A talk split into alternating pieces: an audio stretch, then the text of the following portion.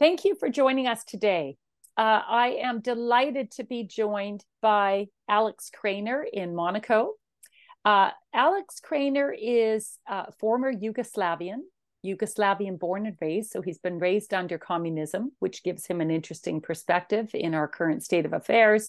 Uh, Alex is a trend analyst and portfolio advisor, hedge fund, well, former hedge fund manager, author of a very controversial banned book called The Grand Deception. And uh, he is watching the upheaval in France. So I reached out to Alex to chat about that and lots more things. So, Alex, thank you for taking the time to, to chat with me today. Thank you for having me. Great pleasure to join you, Maryann, and warm greetings to all your viewers. So, Alex, let's start right in on France. There's a massive uh, chaos in France right now. You wrote a very interesting Substack on the topic last week, which I found really quite uh, quite an expose on the reality of what's going on. Uh, just fill us in on what you think is really going on in France. The media is one thing to say, but that is not necessarily reality at all. So give us a, a, a summary of what you think is is an accurate depiction. Okay, so just as a, as a brief reminder, what happened and what was the pretext or, or the, the, the catalyzing event. Um, on the on 27th June this year, uh, police officers killed a young 17-year-old uh, man called Nahel Merzouk, uh, who was driving without a license. And when they stopped him, uh, he was uh, he didn't uh, cooperate and he attempted to escape, to drive away, and at that point they shot him. Uh, now, obviously, this is a, you know, killing somebody for driving without a driver's license is a, is, a, is an excess of force. There's no, justification for that. Uh, however, what happened next is that France exploded in in social revolt that in some parts resembled uh, a war zone. Now, you know, the peculiarity of France is that, you know, there is a lot of legitimate grievance against government uh, among the people. And the French people have very low tolerance for nonsense and they are fairly quick to, you know, pour out into the streets and protest. But these protests are generally peaceful. Mm-hmm uh, you know, there's picketing, there's, uh, you know, loud voices, but there aren't uh, mass riots unless, you know, unless there's a clash between the police force and people and, you know, then some stampedes uh, result and so on. But we've seen a lot of that over the past few years. This this was very different. Uh, there there were organized groups by agents provocateurs, you know, who were there deliberately to cause mayhem. There were attacks on police stations. Uh, I think 40 some police stations were set on fire. Hundreds of cars were set on fire. Uh, infrastructure was developed. Shops, uh, shops were looted, all by these, uh, you know, people all dressed in black with their faces covered, you know, and uh, this looked very similar by the sequence of events and the pattern of, of, of the way it developed to what we saw in the United States when the police killed um, uh, George Floyd, you know, pretty much the same thing. Apparently, uh, 20% of all the people who were arrested, the police, were foreigners. So, you know, it begs the question, why were these foreigners so incensed over uh, the Algerian over the killings of Algerian youth and uh, you know what motivated them to go and seek justice for for this out in the streets. Um, I was very, very suspicious of the whole thing, and I thought that the real reason why the the the, the events unfolded in the way they did was because over the last 20 years, but even longer actually. France, even though it has been part of the Western alliance, has not been an easy partner, and the relationship between France and uh, the United States and Britain has not been um, smooth. It's been it's been tense. It's been rocky, and at times it's been uh, uh, on the verge of diplomatic inc incidents. Um, I believe that what we saw uh, happen two weeks ago was actually a warning and a message to France uh, by the Anglo-American establishment uh, not to break ranks with, you know, the Western Bloc, however we mm-hmm. might call it. I, I, I kind of tend to call it the Western Empire, because France has been breaking ranks with the Western Empire, and uh, I think that we are still under the logic of either you're with us or you're against us. So to me, this wasn't um, just uh, French people protesting as they often do, but that the protests were infiltrated by organized agent provocateurs who uh, actually threatened to destabilize France and potentially dislodge Emmanuel Macron from power. And I think that this was organized by the Anglo-American establishment, the, you know, the people the people who are ultimately in charge of the Western Empire. So the West is concerned that French or France is not uh, their loyalties are not to this Western establishment. And I guess historically we've seen that they did not support the invasion of Iraq. Macron's been very critical recently of NATO, um, and and then Macron in April was off to China to have a visit, which must have been rather unsettling.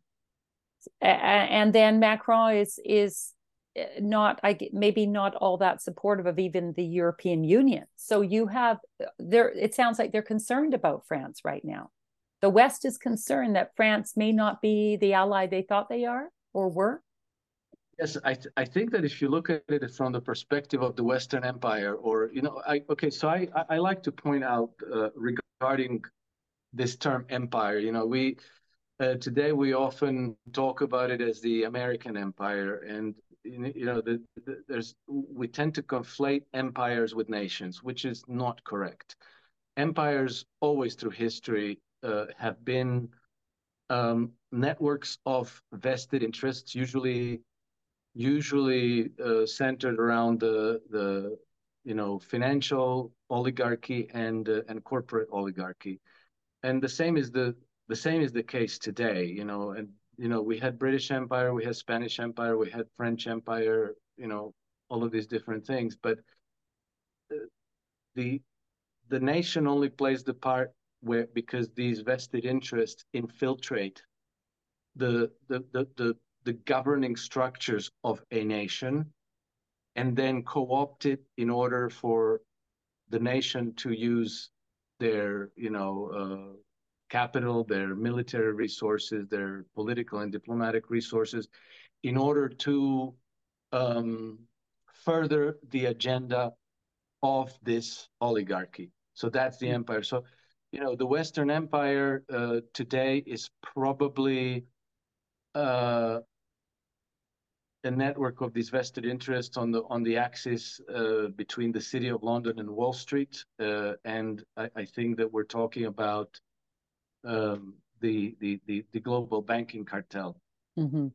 It is it is obvious that you know for anyone who pays attention, and you know like when when I say pay attention, you, you have to go a little bit beyond what the mainstream media serves up.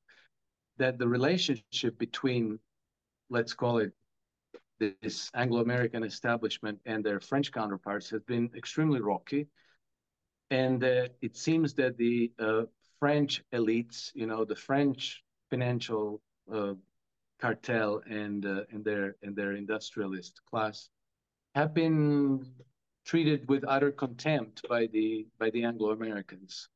And I think that you know they were they might have been all together on board three years ago before the pandemic or you know whatever that was and before the the war in Ukraine.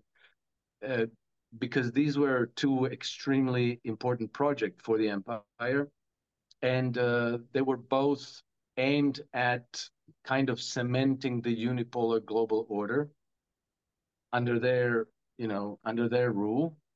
But both, projects have failed miserably by now. You know, both have unraveled, and I think that uh, the French elites have started to think for themselves because they lost out. They, you know, they've been basically squeezed out. Uh, they, you know, France had a very important contract with the with the with the Australian government. They they signed this contract in 2016 for the delivery of 12 conventional submarines for uh, Australian Navy. This was a very large contract. At the time when it was signed, it was worth 37 billion dollars, and in France, it was hailed as a triumph of French diplomacy and the contract of the century. Really, really important. And it wasn't only about the money and the France and, and about France delivering these submarines to Australia, but French also have their interest in the Indo-Pacific region. So, you know, having this uh, relationship with Australia uh, in a way uh, reinforced their influence in the Indo-Pacific. And then in 2021, uh, Joe Biden, Boris Johnson, and uh, Scott Morrison just without any consultations, without France, without any warnings, announced this AUKUS alliance, AUKUS, right? Mm-hmm. And uh, they announced that they they simply tear up France's contract, and uh, they say that it, it's going to be uh, USA and and Britain who are going to supply Australia with the with the submarines. So in France, this was this was taken extremely badly. This was this was, uh, you know, the French foreign minister called this a stab in the back, and that it completely undermined the the relationship of trust between um, between France and the United States and the and, and Great Britain. And so, with with all this happening, with the pandemic uh, um, agenda and the war in Ukraine all unraveling, I think it's normal that the French elites, who are very concerned about their interests around the world, and who see that not only is the Western alliance kind of getting beat up left and right, mm-hmm. but that within the alliance, they themselves are being um, uh, shunted and treated with contempt, that they would think like, well, you know, this is not working out for us at all. Maybe we need to make nice with the Russians and with the Chinese and maybe we need to look into their, you know, um, uh, multipolar integration process because maybe we want to trade with all those nations, which now represent, you know, more than 70% of the world's GDP and more than 70% of the global population and so on.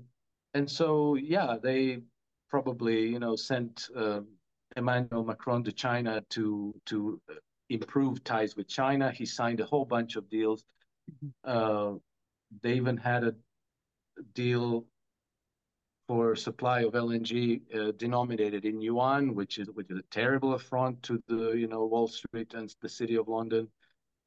And so I think that, and then yeah, the last thing that happened last month in June 2023, right, was that in a in a, in a conversation with South Africa's president uh, Cyril Ramaphosa, uh, Emmanuel Macron actually asked to be invited to the next BRICS summit, which is at the end of this month, July 23. And so, you know, if if the logic of empire is either you're with us or you're against us, it starts to look like France is against them. Mm-hmm. And so, probably it was time to to yank Macron's chain and I think that this is what we saw in France two weeks ago. I mean, these, you know, these these um, these riots have largely died died, died down. Mm-hmm. There's been minor minor protests, but you know, nothing on the scale of what we saw at the end of June and the early days of July. Another few reasons why I think this is obviously, you know, uh, there's the fact that 20% of all the people that were arrested by the French police were foreigners which you know requires an explanation.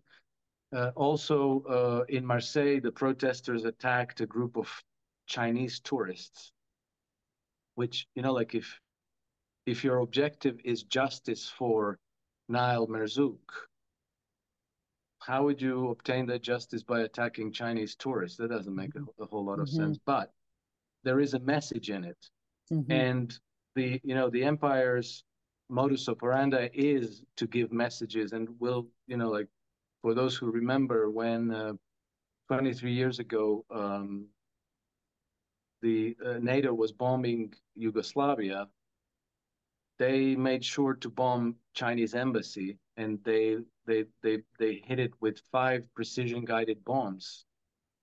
Not an you know one bomb could be an accident. Five bombs is a message. Mm-hmm. Mm-hmm. And so this attack on Chinese tourists most likely was a message as well. The tourists sustained some minor injuries. It wasn't, you know, like it wasn't anything terribly, terribly atrocious, but you know, it was a message. And then the last element, which I think is absolutely bizarre, but you know, legitimate to to look into, is that you know they pre-announced this. So, um, you know, something I, I I learned on this recent conference last last month uh, is that you know some people have been paying close attention to this that uh, these uh, you know empire builder people they they like to pre-announce what they're about to do mm-hmm. and so in 2022 last year they uh, they launched this film on netflix called athena and the the plot of the film is ethnic civil war in france which was triggered when the police killed uh, an algerian uh, origin youth in France. That that triggered the the ethnic civil war. So you know, there's been there's been a lot of elements to suggest that this wasn't just uh, organic endogenous riots that broke up over some injustice that police uh, uh, committed, but that it was actually uh, a planned trigger event, and then the protests were infiltrated by by uh, organized people organized groups. Mm. So, where does the military, the French military, stand in all of this? Who do they support? Macron and the French elite, or would they be backing uh, the the you know the Anglo American cabal? That's a very good question, Maryann. I it's very difficult to say. You know, uh, the French military uh, is not very pro Macron, and Macron has uh, already received more than one explicit warning from the French military that they might, you know, like they might take him down mm-hmm. and take him out and stage a coup. So th- there's a real risk there. Are they pro British and Americans? Are they pro, uh, Atlanticists? I I actually cannot say this, but my impression from you know reading a little bit their publications and uh, you know they actually they actually translated some of my articles and published them. Uh, I have a very strong uh, impression, although I might be mistaken. I have a very strong impression that they are not pro uh, Western Empire, that they are more Gaullist, you know, that they are more uh, in favor of an independent French policy, that they are seeking to reinforce France as a you know as a as a, as a power in Europe, as an independent sovereign uh, power in Europe.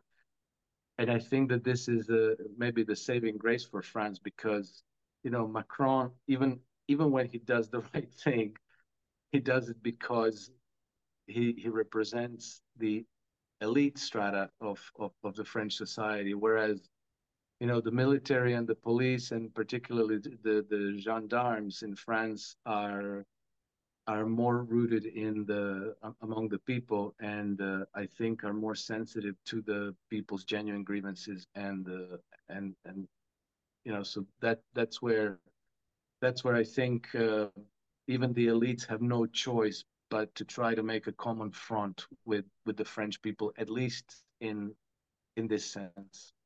Mm-hmm.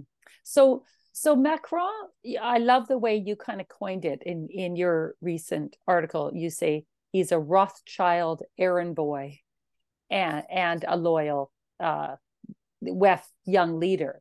So he's been playing both sides. And now it's coming back to bite him because he he's yes. been presented as part of that Anglo-American imperial establishment and yet now he seems to be switching gears a little bit or switching alliances, right? Uh, yes, I think so. But it's not, you know, it's it's not.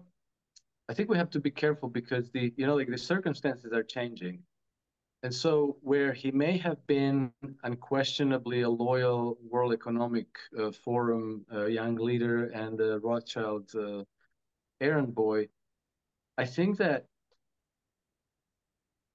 the situation has changed so much in the last three years that these alliances themselves are shifting. There's a lot of backstabbing. There's a lot of recriminations because many, many important uh, plans that they have have gone sour. That didn't work out. So you know, people who are in charge are you know having fingers pointed pointed at them. Other people want to be in charge. Uh, people are losing out. The the French the French banking and industrialist elites have uh, have not fared well in the, in all this, and so it's it's it, you know like it's it's not necessarily this cynical playing two sides in the way that you know uh, Viktor Yanukovych has done in in Ukraine, in the way that uh, you know Erdogan has been doing for a long time in Turkey. Uh, it's more, I think, the result of uh, changing circumstances and shifting alliances, mm-hmm. then you know, let's get a deal from them, and then let's, you know, it's it's it's. A, I, I think the situation is a lot more fluid than than uh, you know, it appears. So then, does France have any alliance with any other country in Europe that might oh. be fe- feeling equally disgruntled? Now, I know Italy's leader Meloni on one hand, she talks a lot about nationalism. And then on the other hand, she criticizes France. And then you discover that she's affiliated with the Aspen Institute, that is backed by, you know, the likes of the Rockefellers and the Gates. So she's playing both sides too. But at the end of the day, is she going to go for nationalism and put Italy first? So it seems as though a lot of the a lot of the European leaders are playing both sides or tormented. Yes. It, you know, they're so what countries in Europe might come to France's defense and decide we're not playing for the Anglo American establishment. We're going to put our country first. You're you're making an excellent point, Maryann, and you're raising a great question because uh, you're right. There's a lot of leaders that, when you pay close attention to what they do versus what they say, you get the impression like, wait a minute, where where is this person standing to begin with? What what, what is going on? And I think that the problem is that politically today in Europe, it is extremely, you know, if you're not on board with the global empire, if you're not on board with um, you know, with the with the mm, COVID passes or with the World Health Organization, or if you're not on board with the war in Ukraine, you just cannot come out and say it flat out.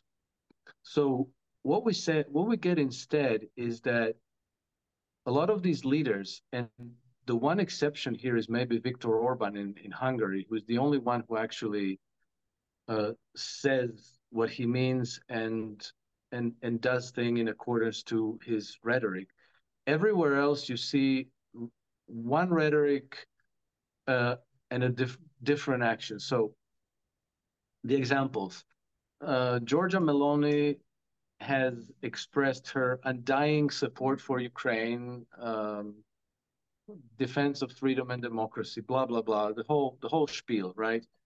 And then when Italy sent uh, military, you know, lethal aid to Ukraine, it turned out it was all junk. And uh, I, if I remember correctly, they sent something like 20, some 21, 22, 23 armored personnel carriers. You know, it looks nice when they load them on the on the tra- on the on the on the trains and it goes. Uh, so these shiny uh, toys, except not a single one was operational. The Ukrainians couldn't use even a single one of them. and then I think that Olaf Scholz has been doing exactly the same thing. He's politically in an extremely uh, weak position, but somehow he's managed to maintain himself in power. Uh, he too has been, you know, gung ho on supporting Ukraine, but the Ukrainians have been extremely critical about the quality uh, and content of the of the military aid that the that the Germany the Germans have been sending to them. And then you know like every so often you get this uh, massive uh, political and, and and and and and even public uh, relations pressure on leaders. And then they'll go like all right all right all right we'll send some tanks and then they send some tanks right? Or you know now after all these riots um, france has sent a very large uh, military package to ukraine. But again you know who knows what's in it? Maybe it's all junk too. Um, and you know, okay, I'm I'm not I'm not saying that this was a blackmail, and then the uh, Macron said like, okay, we'll send the weapons because the weapons package was already being discussed and prepared before the riots happened. But you know, maybe there were snags. We don't know all these details, you know, that are being uh, discussed over the phone by by by leaders uh, around, you know, across the Atlantic. But clearly, uh, you know, the Western Alliance, European Union, NATO, uh, Britain and United States, while they're declaring that they've never been more united than they are now, uh, you know, shared values, all of these wonderful things. Uh, behind this facade, there's a lot of backstabbing. Stabbing. There's a lot of uh, shifting alliances, recriminations, and I think that the whole juggernaut is starting to come apart. So mm-hmm. the future of European Union, I think European Union does not have any future. That is, you know, long term, it doesn't have any future. I think that for nations like France and particularly in Germany, there's only one power in the region that is a potentially a credible ally to them, and that is Russia. You know, uh, Germany, for example, to the east is bordering with Poland, which is practically overtly hostile to Germany.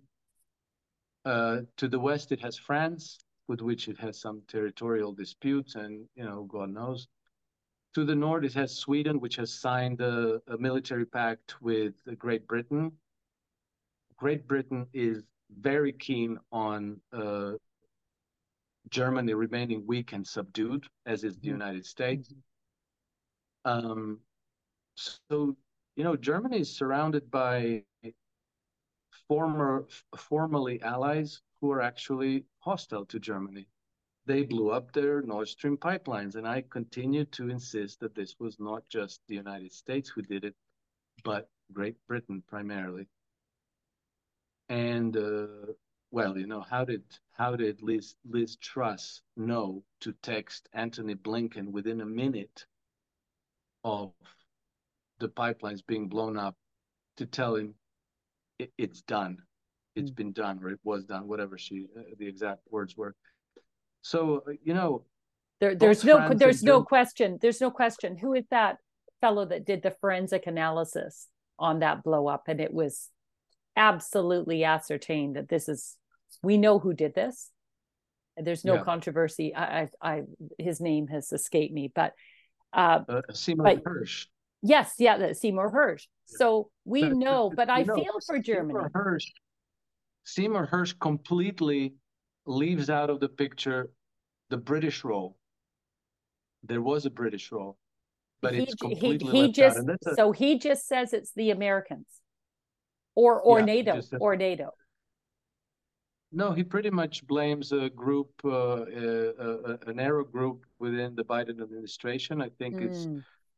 Jake Sullivan, um, Victoria Nuland, uh, Antony Blinken, maybe another few individuals, but a very small cabal within the Biden administration. I think that Biden was fully briefed and he knew what was going on, even though he he might not know where he is, but you know, he he was he was in the loop.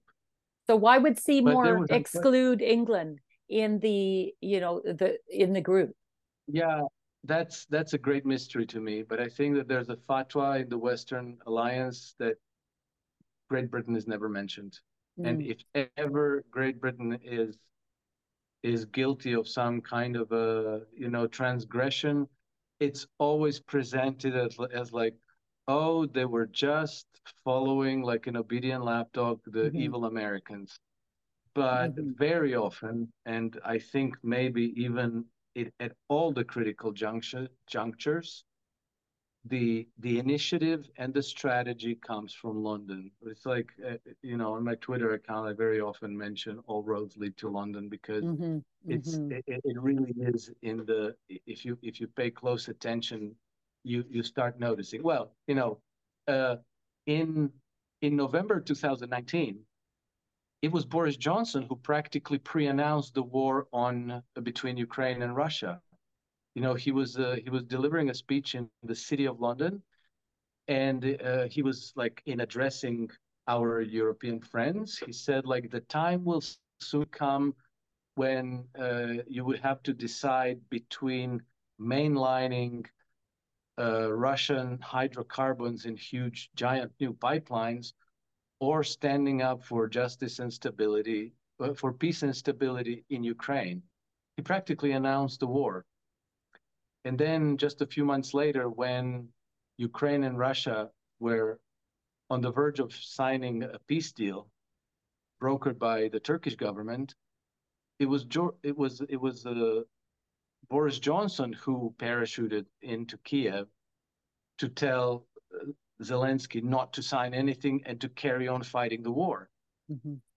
And, you know, all the commentariat unanimously talk about this as though Joe Biden sent him there, that the Americans sent him there, except there's absolutely no reason, no, no evidence, like absolutely no evidence to back up the notion that the claim that it was the Americans who sent it. The Americans have, you know, like dozens, if not hundreds, of CIA agents crawling all over all, all over Kiev.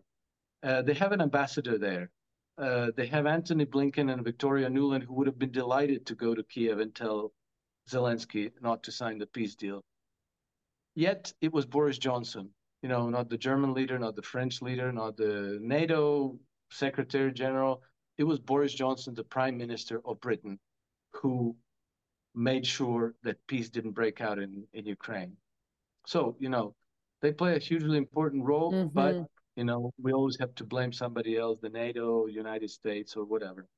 So the city of London is the epicenter of this these initiatives uh, and this agenda. I, I, I, think that it's it's inescapable. This conclusion uh, that you know, city of London is Mordor, and of course, you know, I I, I don't want to say this as a you know, it's not an affront to the British people who have been deceived for centuries. You know, like they they very, very heavy deception is uh, directed at the British people who just simply don't know. Well, today this is changing. You know, mm-hmm. people, a lot of people are waking up to this, but you know, for the longest time, when people were relying on on on traditional media, uh, you know, British people were lied to, like lock, stock, and barrel, all the time, all the time, lied to and manipulated.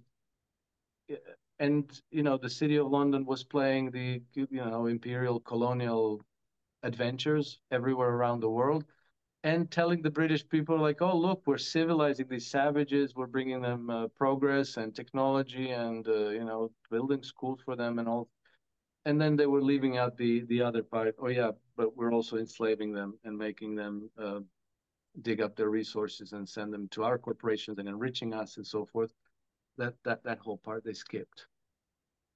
So, so this, I wonder what portion of Brits now understand that the City of London is uh, a rather independent force within their country that is not looking out for national interests at all. And I wonder if the, since COVID, there has been an awakening to this fact because that, you know, to have the British understand that their interests are not being reflected in all these decisions, you know, there, there's a lot of Brits and the power I, group in the city of London is very small. So, in a yes. sense, you could see a revolution of sorts in England as well as people become aware that they have been manipulated, deceived. do do you sense that awakening is happening in England I, as well?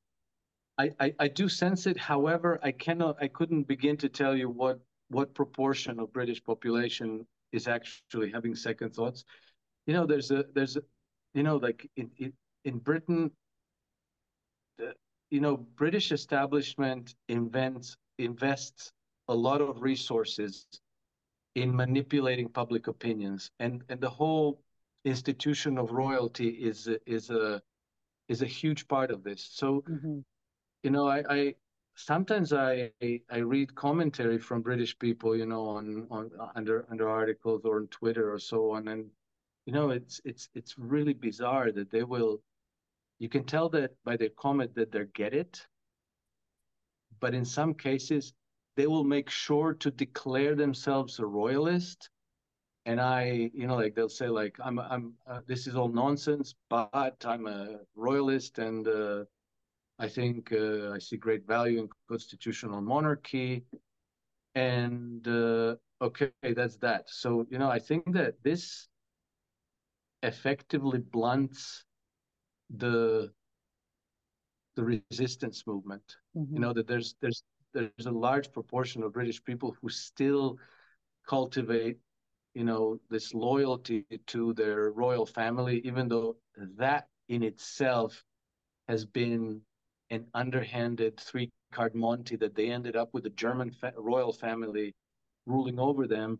And they have these hymns of uh, may he, may she rule over us and blah, blah, blah, and declare their undying devotion and loyalty to the to the to the king and, or or the queen whoever and uh, so i think that in this sense maybe there's maybe there really is a cultural difference between the way the French perceive oppression and the way the British people perceive oppression.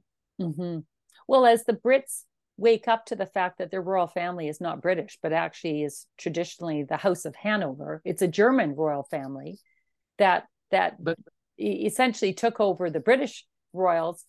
It, you would imagine that Brits would start to uh, question things a little bit more and wonder about well, the, the exactly exactly you would you would think that but then there seems to be you know like there seems to be some kind of a blow because i don't think this is even controversial. I i think that most people even know this. I mean this was this was included in in, in monty python sketches sketches and and and and you know in blackadder uh, you know sitcom. It's it's one of the things that one of these things that everybody knows and everybody agrees to ignore you know like it's like the elephant in the room mm-hmm. that everybody is committed to ignoring. So I, I, I think it's common knowledge that they're not actually a british family that they're a german family but they become accepted you know now they're windsors and not uh, whatever but but but actually if they look a little bit harder and realize okay this windsor family who's actually a german family was very sympathetic to the nazis they have a very dark kind of druid background which is very sinister. You don't need yes. to deep you know you don't need to go for much of a deep dive to discover how dark the royal family is so i just wonder if that whole aura around them is changing quickly and now with king charles who is so blatantly a globalist and in world economic forum pockets i just wonder if the brits aren't beginning to reassess their position on all these things.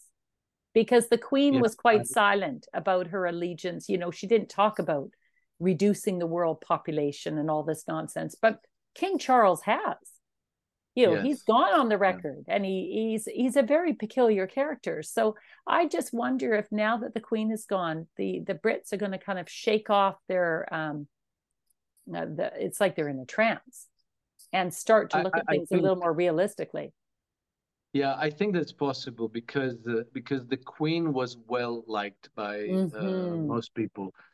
Uh, Charles is not. No. They, I think he's he's almost universally disliked. Yeah. So I think that maybe this this might begin to catalyze some kind of a change. Mm-hmm.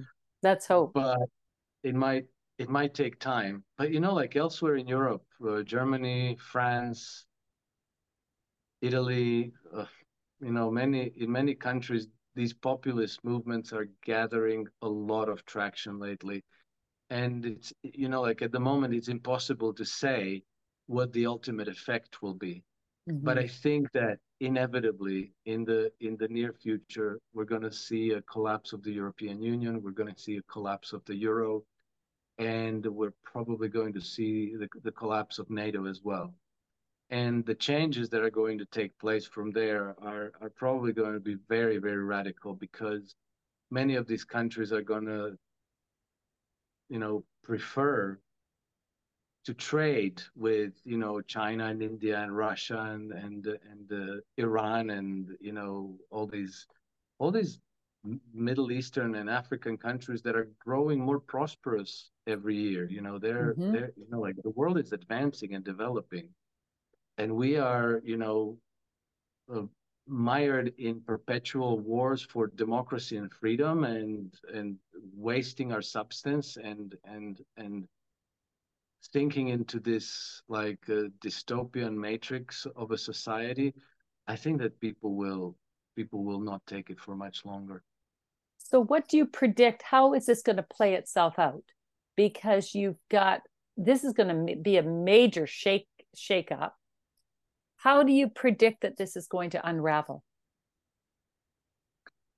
Hmm. I think it's going to involve a lot of social uprisings. I think the situation in Europe is going to become very tense, probably already this fall. You know, when, uh, you know, we already have inflation, it's not going anywhere. Um, cost of living is rising, standards of living are, are deteriorating.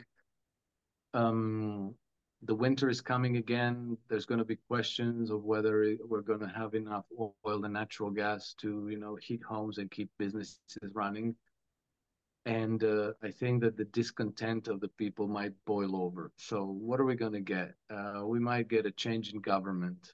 So let's say Macron is uh, Macron loses, and we get uh, the Front National or some Gaullist party I think they're going to be much more bold in charting an independent uh, policy. The war in Ukraine is likely to end um, before the end of the year. Uh, I think that European nations are going to have to sit and talk to Russia, except this time it's going to be on Russia's terms.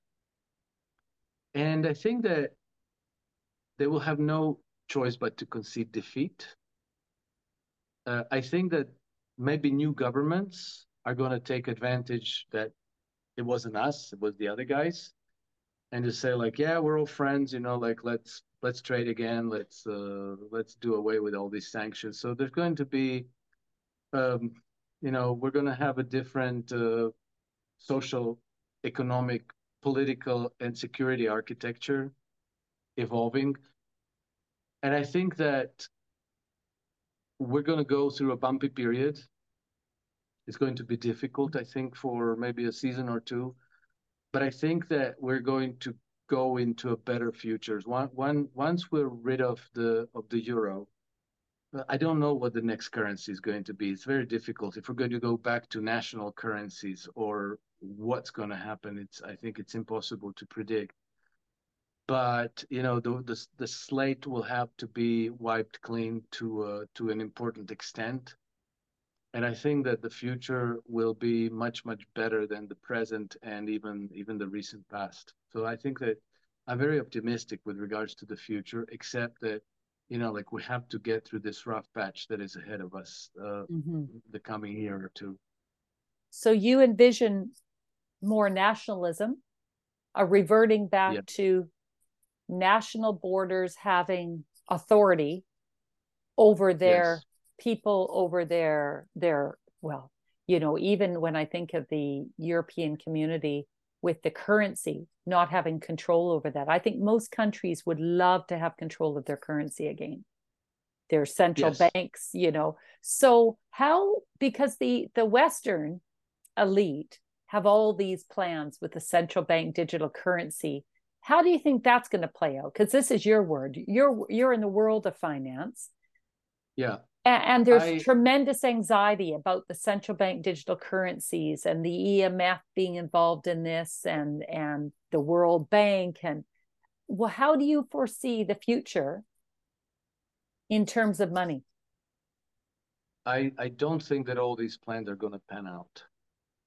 I think that the uh, you know the the establishment, the ruling establishment have their plans and white papers and the uh, ideas about how they want to chart the future, but I don't think they're realistic at all. The central bank digital currency, I know that I know they're causing a lot of anxiety to people, but there's a there's a huge problem with them. A that they're extremely ambitious, you know, and I've I've spent a chunk of my professional career in systems development. And I can tell you that it's extremely difficult and and, and delicate business. And uh, what what they have in mind is so vast and complex that it's extremely unlikely that they will be successful at uh, building an infrastructure and, and, and systems that are actually going to be usable and they're going to function correctly. Uh, so, you know, the, the idea that they will be able to condition your transactions, you know, depending on whether you're vaccine compliant, whether you've already used too much gas, whether you eat, ate too much too much protein this month or whatever. I don't think I don't think that's going to be uh, realized. I don't think that's going to be a reality in the future. Um, another reason is that in you know through history, anytime the authorities impose too many restrictions on the people, people simply migrate onto um, gray markets and black markets. And the problem for the establishment is that they don't collect any taxes on black market transactions. So suddenly you're going to have a huge challenge for uh, government budgets and and and and uh, you know funding funding government functions is going to be a huge problem. So I think that they might try to um, launch some kind of a central bank digital currency, but I think it's going to be a flash in the pan. I think it's going to fail very, very rapidly. And then, you know, what happens then? I don't know because, you know, in in in the circumstances of crisis, people are fairly inventive. There's, you know, like we have we have cases of literally hundreds of uh, local and regional currencies that, that pop up like mushrooms so that people could lubricate trade between themselves you know so mm-hmm. that the mm-hmm. economy can can can can can function at least to the extent that you can can buy bread you can get your car fixed you can you know uh, you have flow, flowing water in your house and so forth so you know crisis happens but people people work it out mm-hmm. and i think that the uh, the uh, the grand masters of the of the of, of this empire are going to completely fail because they're they're not going to be able to control the fall, fallout when they launch a failed system. Re, do you remember a few months ago uh, the Tedros, the World Health Organization guy, declared monkeypox as the mm-hmm. as the mm-hmm. global pandemic? It wasn't success. It wasn't successful. Nothing happened. Nothing happened. Nothing no. happened. So, you know, uh, they they march forward with their plans, with their agenda, but it's no longer getting any traction.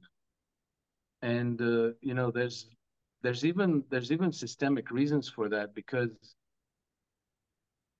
you know the agenda comes from the very top of the command and control structure. You know, they have the ideology, they have their ideas, they have the plans, uh, they hire really smart people to you know do their presentations and PDF documents and all this.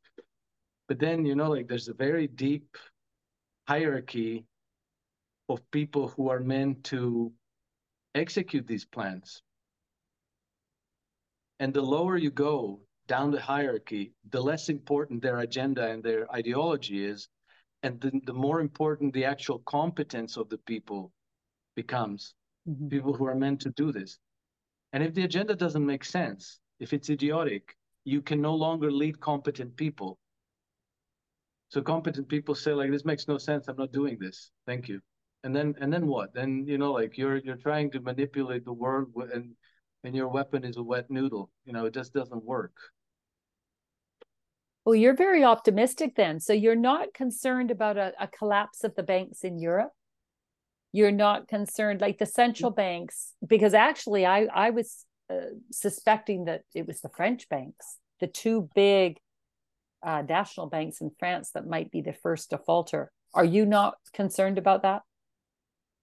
I'm not concerned about the failure of banks so much as I'm concerned about the failure of the currency. And mm. I'll, I'll tell you why. Uh, I, I, I, at some point I wrote an article about this because you know, like while I was sitting at, a, at the hedge fund office, we were talking about bank failure, literally almost every day. I don't know. At, in I remember in 2015, 2016 we were expecting imminently that probably Deutsche Bank is going to be failing any day. It mm-hmm. never did.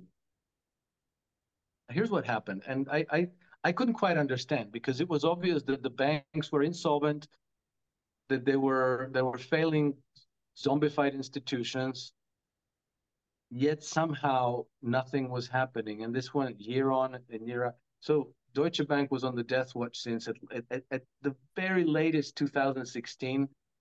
And then, you know, by 2000 and by the pandemic, it was still there. And then pandemic was this enormous blow that should have knocked all these zombified businesses out of business. And they didn't fail. They, they carried on. They carry on. And then it, it, it hit me at some point, you know, like, there we go. Why why it's handy that I grew up in communist in the communist system because for as long as I can remember from my teenage years, uh, the form, former Yugoslavia was in a, in a in a crisis of stagflation. So economy was crap, and we had inflation, but we never had a bank failure, never. So what was going on? What was going on was that the government and the central bank were backstopping all the bad debts on the books of uh, of uh, commercial banks, and the system just kind of bobbed along. But they sacrificed the currency. You know, to preserve the system, they sacrificed the currency because mm-hmm. all the bad debts were papered over with freshly printed currency, and uh, the banks stayed in business and all the you know inefficient state companies stayed in business and people didn't lose their jobs but the currency was destroyed. The currency went to zero. We we we had the crisis of stagflation, but eventually it turned into hyperinflation. Mm. And so I think this is this is what's going to happen. We're not we're, we're probably not going to see bank failures, but we probably are going to see the failure of the British pound and the failure of euro and yen. And I think that the U.S. dollar is will prove the most resilient and will be the last one to fail but you know the the failure is a mathematical certainty. It's just you know it's it's it's it's baked into the equation from the get, get from the get go. That that's very interesting. So essentially, because of hyperinflation that will continue, there'll just be a continual devaluation of the currency. That it's it's worthless, but the banks stay intact during this yes, whole process. Yes, that is exactly. very interesting. And you think the U.S. dollar will be the strongest or the last the last bastion kind of standing yeah, that will I, be I, I, mm-hmm. well what about yeah, because... what about all the brics currencies that are emerging um the one that it sounds like they're going the brics nations st- sound like they're going to be backing their currencies with either oil or gold so, in actuality, if you wanted to move into a currency that maybe had some future, would it not be the BRICS currencies? I don't know that they're going to back their national current currencies with gold. They mm. might, but that's not that's not going on yet. What they're going to do is next month in August this year they will uh, launch a new uh, um, trade currency, uh, a, a, currency that they will use for international trade. Mm-hmm. That currency will be backed by gold. That's the plan, mm-hmm. and you know that's what they what that's what they will do. Now, um, you know, for any individual nation, uh, I think it'll take some pain for them to consider going on the gold standard or, or to back their currency with, with, with gold because it does very much narrow the government's maneuvering space. And, you know, every government prefers to print money out of thin air and spend it than to, you know, uh, curtail their own maneuvering space. And then, mm-hmm. so I, so maybe no country will actually truly back their currency with gold. It it puts too many limitations on them. Yeah, I think mm-hmm. I think it'll take some kind of a failure of the system. You know, I think that they they will have to hit an inflationary crisis themselves individually. Mm-hmm. I think that's going to have to be a, a, much much broader solution to this problem. I, I look, we definitely need a different money system worldwide, not not, not just you know BRICS, not just Western. Everywhere in the world, we have uh, fractional reserve banking, which is which is you know the the the the epicenter of malignancy that is the money. It's a fraud. It's a outright fraud. a fraud, mm-hmm. and it poisons all relations in society. And until we get rid of that, we're not going to solve a problem. We're just going to be going from crisis to crisis, kicking the can down the road. You know, some people will get enriched, some people will do poorly, but we're not going to fix the problem. We need a new monetary standard. Money has to go from being, you know, a private privilege of a banking cartel to to being a social service you know like like like water and roads and electricity money and credit should become a, a social service. We need a new architecture. I think that my understanding is Russia is the only nation that I know of that is actually on track of creating something like that. And I know you wanted to discuss this because you said you mentioned that uh, it does seem that the BRICS nations are kind of implementing the same mm-hmm. as the Western Empire. So aren't we just getting, you know, the the new, boss who's going to be just as bad as the old boss. Yeah. Mm-hmm. I don't mm-hmm. think that's necessarily the case because you know el- electronic currency doesn't isn't necessarily in itself a bad thing. Uh, an efficient, well managed, and well controlled money system isn't necessarily a bad thing. Mm-hmm. It depends on who manages it and for what objective. And so in the West, you have an oligarchy that controls it and they object their own enrichment at the expense of everybody else. I think that we don't need to assume that everybody is exactly like this. I mean, there's a risk of this, and we shouldn't, you know, like, you know, as they say, the, the, the price of vigilance, the price of liberty is eternal vigilance. So I, I'm not suggesting that we should be vigilant, but there is a difference culturally between the Western Empire and the other powers like China and Russia.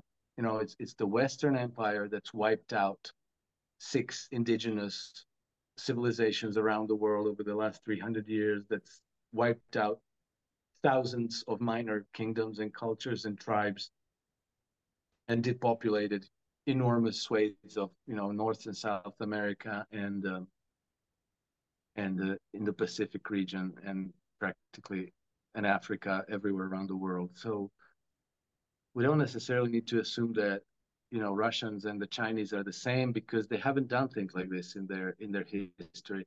And it's not that we are not we're nasty. It's not that we individually are are, are aggressive, uh, you know, unscrupulous people. Is that we we have been living malignancies, you know, mm-hmm. which manages to compartment compartmentalize things and you know if if people at the very top don't care about the effects and they don't care if the whole earth is destroyed and and 90% of us uh, perish in the process um, if they if they set this kind of a system and this kind of an agenda then that kind of an agenda is carried out. But you know, people who are in charge of uh, of uh, of the Russian state and of China are not necessarily the same kind of people, and they they do have a different cultural um, background. Okay, so I'm going to play devil's advocate here because I'm here in Canada watching China very carefully. They are imposing massive surveillance. They're imposing the equivalent to 15 minute cities where they monitor your entrance and exit. They're monitoring monitoring your social media. They already have implemented in, in many areas of China a central bank digital currency, which they cut you off if you do not obey the diktats of the day. So I'm watching what's going on in China. I don't like their model. I don't trust the Chinese model. I know they're part of BRICS, but to me, they are another prisoner. So right now, I have to choose between the BRICS style of uh, surveillance and fascism, or I choose the Anglo American model under the WEF model. Neither is good. So I look at both of these parties as being equally draconian, but with a different style. But I detest what I see going on in China. It terrifies me. And Canada is moving towards the Chinese model. And our leader, Trudeau, praises China and admires their model. So I don't see any good coming from that particular BRICS member, uh, which is very powerful. It's hard to say who's more powerful. Well, I, I'd say China is more powerful than Russia, but they are the leader of the BRICS in a sense. They're the biggest power broker, and they are to me the most scary. Uh, they present the most scary model going forward. Now, what what is your response to that? Uh, okay, so I'm very suspicious, and I'll tell you why. Because remember when we had global war on terror uh, 20 some years ago, and then our our information space was absolutely saturated with Islamophobia. Mm-hmm. And you know, we all knew that is, Islam was a religion of violence and blah blah blah blah blah, all of these things. And I I got very suspicious because you know, like to begin with, I thought there's about one what 1.6 billion Muslims in the world. Why would one 1.6 people in the world choose a religion that that that's hateful and oppressive? And so I picked up a couple of books about Islam, and sure enough, we were being lied to, and, and I mean lied to in the ways that are absolutely spectacular. And uh, so you know, like I'm I'm I'm always extremely cautious about things that everybody knows and things that are being you know perpetuated through our not just mainstream media but also in in social media. And some people perpetuate them in good faith. They just think mm-hmm. that what they what they're saying is true. So what i started doing uh, in the last uh, two or three years is i, I started finding um, westerners who actually live in china and then following their you know substacks or their twitter feeds and so forth. And uh, I am not sure that what we think we know about China is true. For example, the social credit system. Um, people who live in China say, like, what is that? We've, we've never heard of this thing. So there are, you know, like the, the Chinese do have certain, uh, you know, administrative systems for which they have electronic uh, internet-based uh, platforms mm. that are also on your on your smart device for you know administration of healthcare and pensions and you know state benefits all of these things uh, but the, it's not social credit system in a way that we think it is um, apparently something like 80 or 90 percent of chinese people support the Communist Party of China. Now, why would that be if their lives are miserable and oppressive? Apparently, the Chinese Communist Party, the central government, has very little control of the people in China. And generally, the conflict tends, conflicts tend to erupt between uh, Chinese people and their local governments. And apparently, the Chinese are, are apparently just as eager to protest as the French are. And then the Chinese uh, central government tends to step in, and usually they step in on the side of the people. You know, they, they tend to resolve people's grievances censure the local government or change the government. You know, they they they, they don't have a whole lot of patience with corrupt individ- corrupt uh, officials. Mm, they often get prison sentences. Uh, corrupt bankers get prison sentences or even firing squads and so forth. So anyway, you know, uh, I, I would be I would be very careful. I've never been to China, so I cannot say. You know, I've been to, I've, I've made it a point to travel to Russia and to you know see how it is uh, for myself because you know we we've been listening to horror stories about Russia as well. I'd like to visit China, but I haven't been able to do so. And then my second best is to just you know see what people who live there say. Mm. And I think that it isn't as draconian as it's being made out to be. I think that um, the reality of people living in China is is is is different from from what we perceive it to be. And then, you know, just as a just as a you know thought exercise, I I, I have the impression that you know because we do have this conflict between two systems of governance that is going on. One is our Western colonial imperial system, and the other one is everybody else. But as you, as you rightly say, China is the biggest power there, and the Western officials are always on record that China is the greatest challenge to the you know rules-based order. So wouldn't it stand to reason that they should scare the daylights out of us about China so that we kind of uh, close ranks behind our bastards to oppose their bastards, you know. Mm-hmm. But I don't know which part of what they're telling us is true, and I'm assuming that everything they tell us is a lie.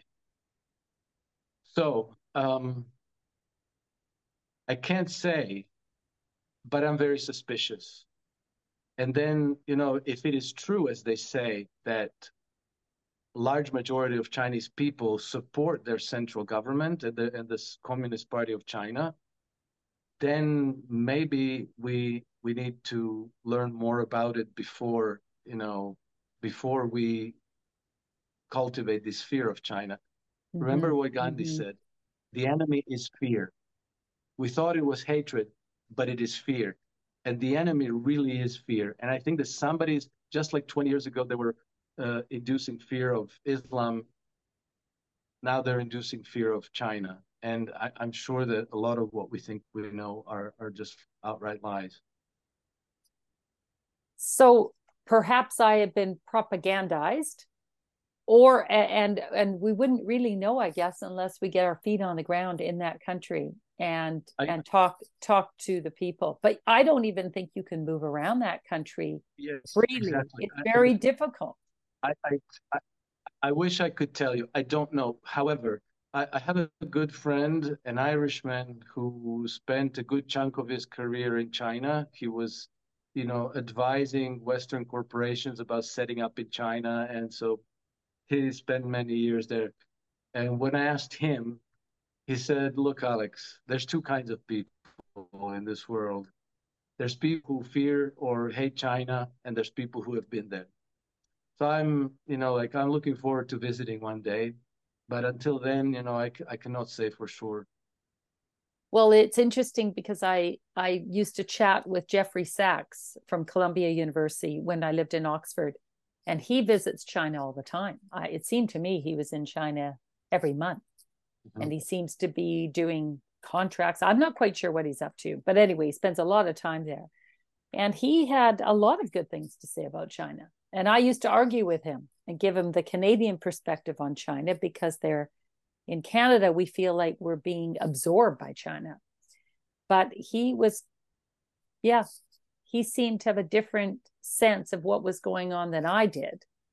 But he wasn't living in Canada where we feel, we feel like we're being you know we uh, people call canada china that I, that's the sense here we're losing our identity and china's taking over and we don't share the um, same values at all. Maryann, I'm I'm I'm pretty certain that the Chinese are infiltrating the West. Mm-hmm. Okay, I'm not. I, I wouldn't. I wouldn't deny that. Mm-hmm. I'm. In fact, I know this. Mm-hmm. They are systematically infiltrating the economic, uh, cultural, educational, political structure of Western nations, but not because they're after us. They're not after you and I. The Chinese are after the Western oligarchies, and that, you know, I can't say I can't say that I know that I know that for sure, but I, I think I know that for sure. Okay. Mm-hmm. Um, the Chinese. Uh, this is this is a this is a big, long, and deep story, but uh, if you'll recall, 15 August 1971, uh, Richard Nixon breaks the convertibility of the U.S. dollar into gold.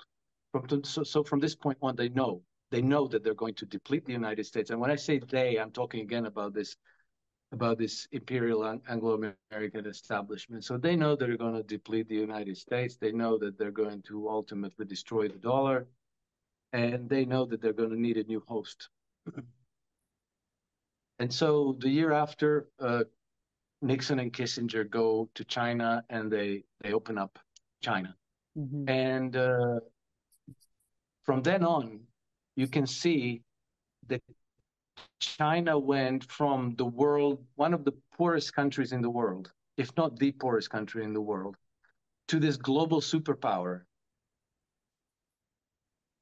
and they were allowed to flaunt, flaunt all the rules of the Western, you know, World Trade Organization. You know, they they should have been declared uh, currency manipulator, yet they were always shielded.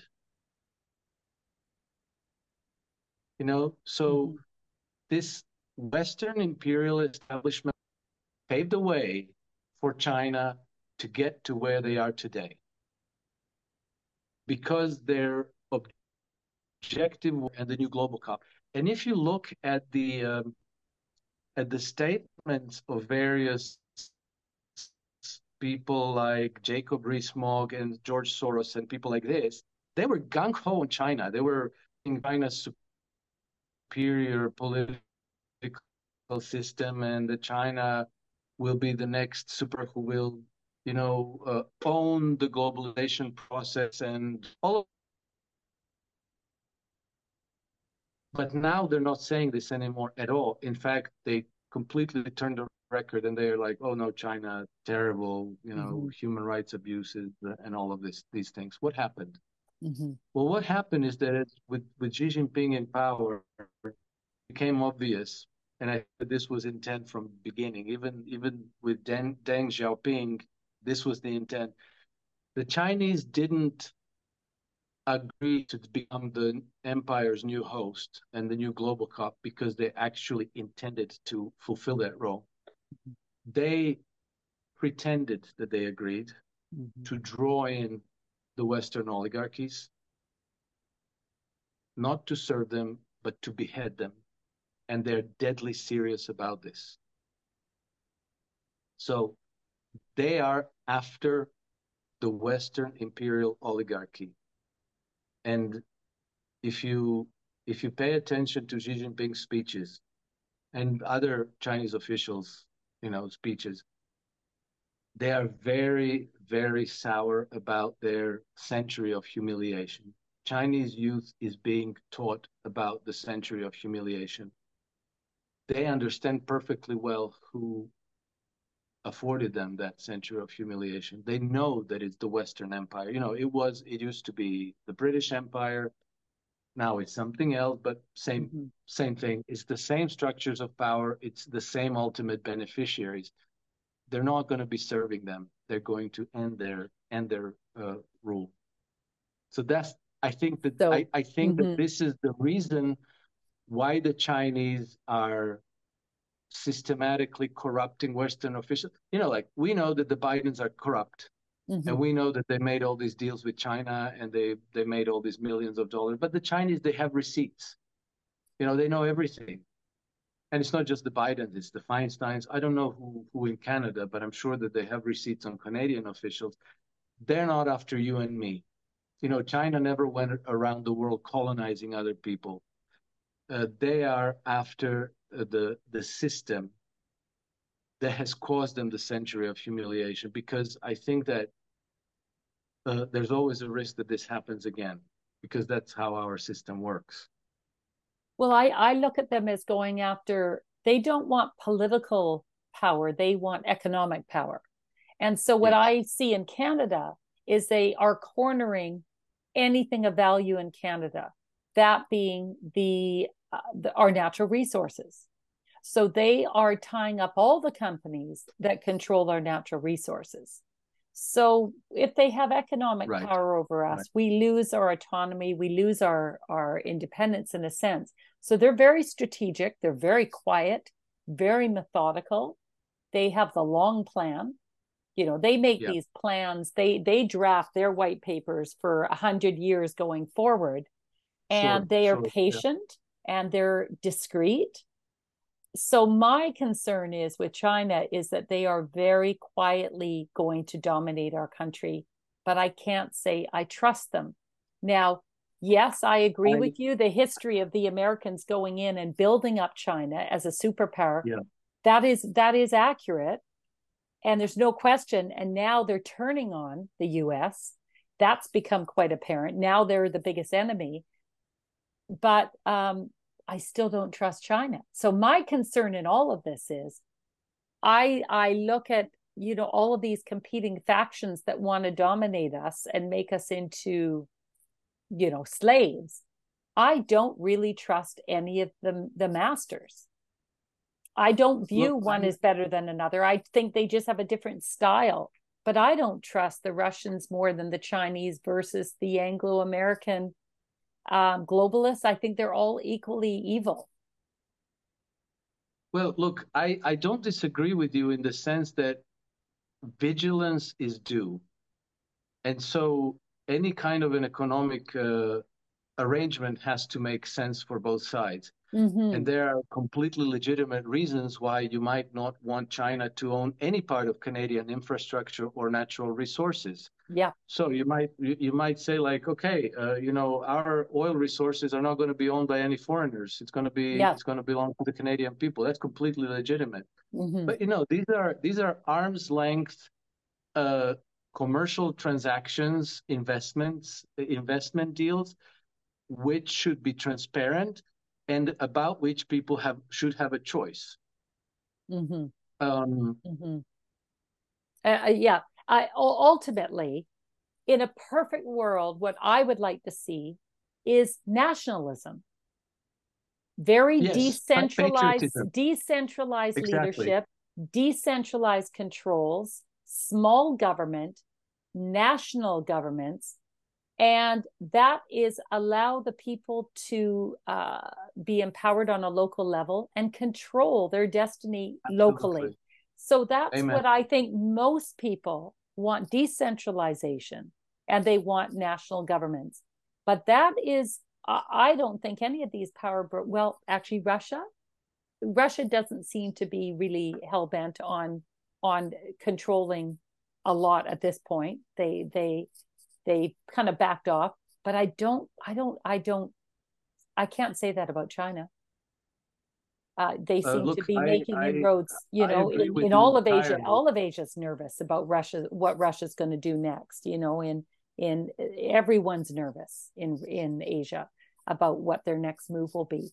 Um, and i so i i just wish that we could go to a nationalist model and have yes. um, have leaders who really have the interests of their electorate in mind but that seems to have disappeared. That value of a, no, uh, I, of a look you know integrity and and all of that has gone out the window so no, but you're I, you're look, more I, optimistic. You're more optimistic than me because look, i think you feel so. We've got a brighter future. Yeah i i first of all, I, I agree hundred percent with what you just said. I think that we need uh, we need uh, we need patriotism. We need uh, uh, leaders who are going to um, well leaders. I mean, we need we need for people to assert their uh, rights, to assert their sovereignty, mm-hmm. Mm-hmm. and to demand that their leaders respect that. How how, now, did, how do you do that though? How? Oh, sorry. Go ahead.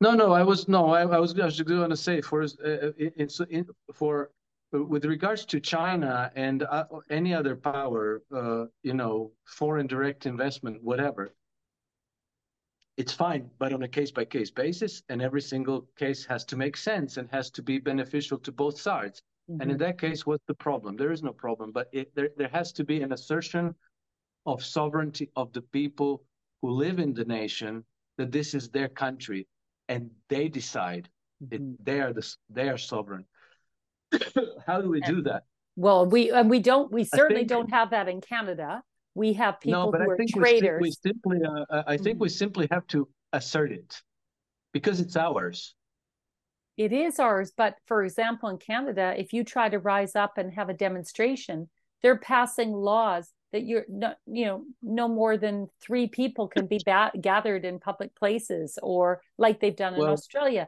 So a lot of these countries have already passed the laws to prevent the process that would yeah, naturally happen um, uh, from happening and and censorship laws. And so we feel as though we're losing the battle because we've I, lost our voice i think that those laws uh, probably are void because uh, they're simply not right. Look, I mm-hmm. think that it is um, we can't take out of out of out of the equation the the sovereignty of the individual. And uh, you know, we were both at this conference in Bath last month, and I found very fascinating. On my panel, there was a Dolores Cahill, there was a Ruth uh, Karen Ruth Scomley, and another man. I, I regret that I, I, can't remember his name at this moment, but they were talking about the natural na- natural law, mm-hmm.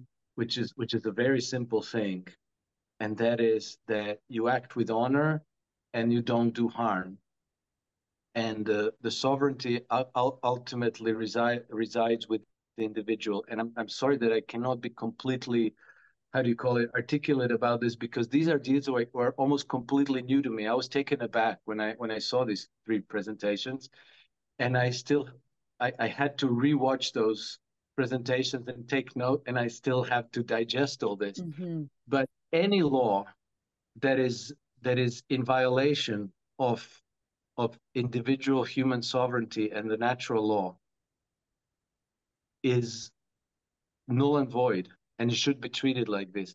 And it's true that we will sometimes be um, attacked with violence for asserting our rights, but we have no choice because this fight is either now here ours or it's going to be our children uh, who are going to have to take the brunt or who are going to be uh, living in a dystopian matrix for the rest of their lives you know life's not worth living for so we simply have to assert this.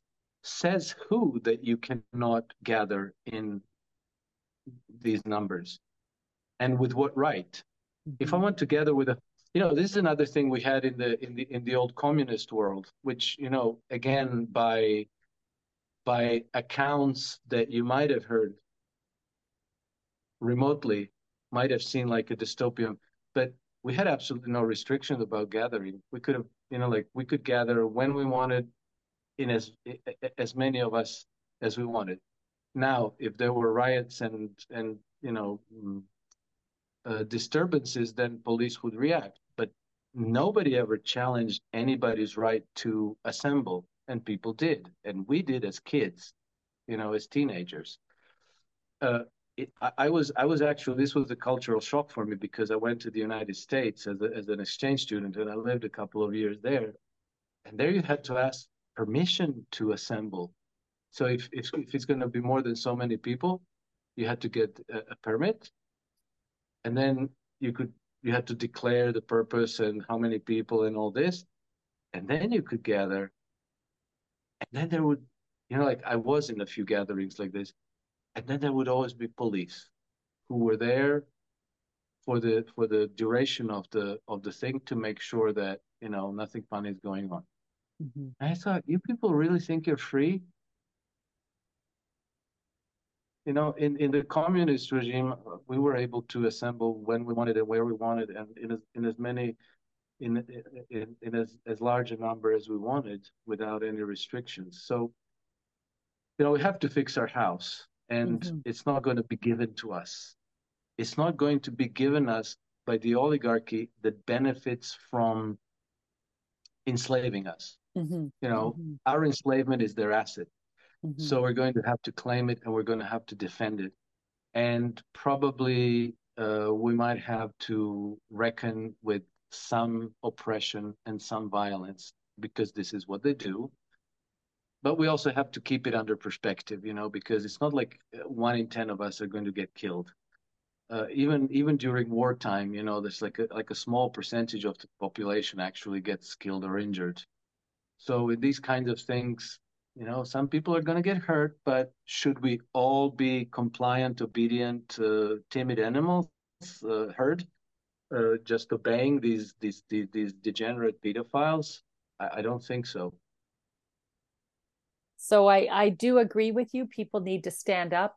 Um, I would say in Canada, because the media has such a tight rein over the messaging, the, the, the masses are not aware of what's going on. Yeah, which that, is why that, we have that, to we have to speak out. We have mm-hmm. to speak out. We mm-hmm. have to mm-hmm. make sure that we're heard, and we have to encourage other people. I I, I haven't owned a T. I mean, I, I own I own a TV, but it's not plugged into any network. Um, I, I don't watch TV at all. I yeah. don't watch watch the media at all. Period. So uh, yeah, we have to encourage people to question the narrative that they're being fed and served up. We need to encourage people to speak out because this is extremely important. You know, like it's not only what you're going to hear, but you're going to recognize other people.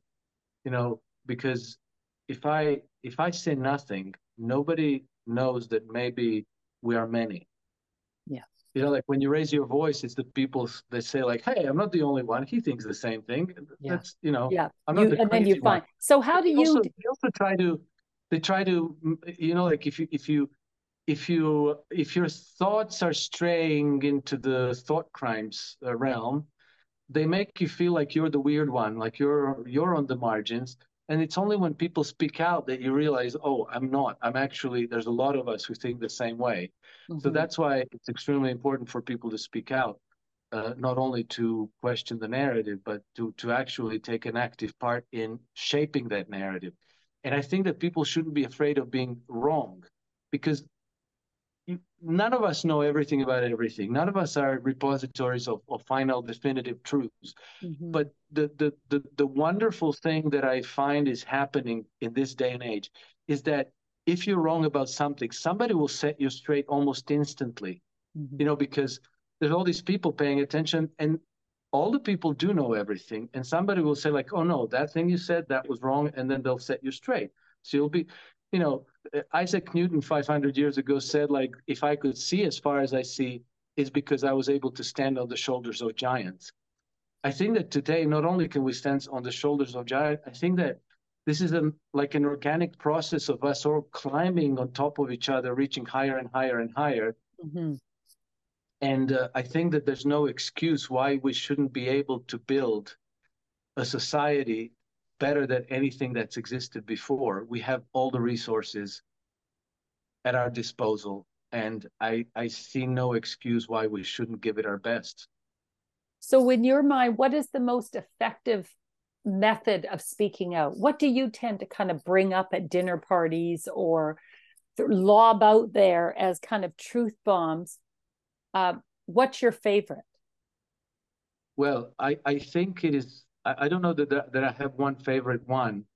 I think uh, one effective way is questioning, just asking people like, you know, for example, very often in these, uh, you know, like I, I used to participate in these uh, hedge fund, you know, these these analysts discussions, you know, and and and you know, like among hedge fund managers and analysts, you find a better you know people are better prepared people are not as susceptible to the to the brainwash and they have more uh, let, let's call it more sophisticated uh, view of the world but still you know i noticed that they would always say like um well, you know, I don't support Vladimir Putin, but, and then they would say something positive.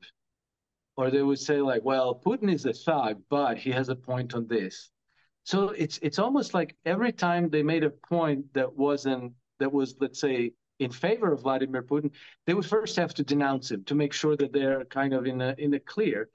And then I would ask them like, okay, so you just said that Vladimir Putin was a thug. Can you tell me why you think so?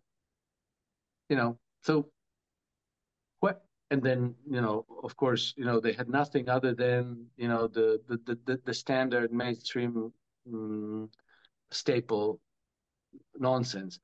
But so question is is important. I think it's also very important to try to be as factual and concise as possible.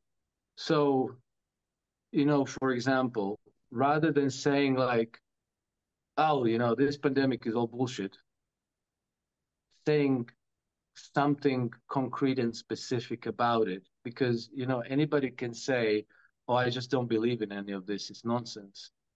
But you didn't contribute anything to the discussion. Rather, rather than that, to to be able to share with people uh, very specific factual information that might be able to alter their views or or or or lead them to question certain assumptions that maybe they had. Um, that I think is very important and and powerful. And uh, you know to uh, to continue to research, question, and analyze things to try to uncover the truth to the best to the best uh, extent that we can. And I think that, you know, even if we can't know everything, I think that we can understand things well enough so that, you know, if somebody comes to uh, try to manipulate us, we will recognize that as manipulation rather than falling into a pitfall and mm-hmm. and and uh, are you optimistic or are you seeing signs of hope where you live you're in monaco or are you across the border uh, no, no, I'm in I'm in Monaco. You're in Monaco. Are you seeing signs of hope there? Oh, absolutely. I see signs of hope everywhere. Mm-hmm. I see signs of hope in the United States, in Canada. I see signs of hope. I, I was I was recently I traveled to Canada. Uh, I see signs of hope in Croatia. You know, Croatia is another another surprise to me because um, let's say that you know Croatia is a Catholic country. And I can say that I pretty much grew up in a culture that's maybe not as uh, Russophobic as uh, Poland, but you know, we, yeah, we were always a little bit uh, reticent about Russia. We didn't like it.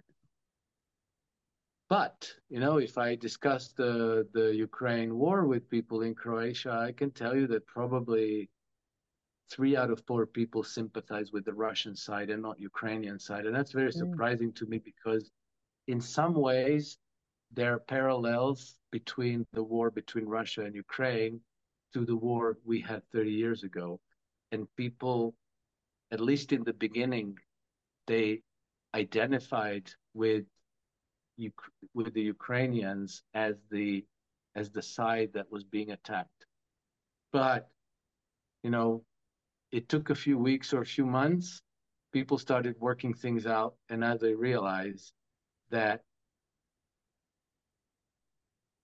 well, you know, as I said, they're sympathetic to the Russian side, and that's almost that was almost a surprising thing for me to mm-hmm. to find out. So it tells you that people are questioning the narrative, that they're doing their own thinking, that they're analyzing, that they're talking amongst themselves, and that uh, you know the light is the light is breaking in and people are waking up yeah. so I, I i really do see signs of optimism pretty much everywhere i look so uh, switching gears a little bit because of your industry you you are helping um, portfolio advisors or you're advising portfolio managers where should people be putting their money uh, commodities commodities and how yeah. do you do that on a practical level um, uh, buying portfolios of commodities or uh, explain i would say I would say commodities trading advisor. I think that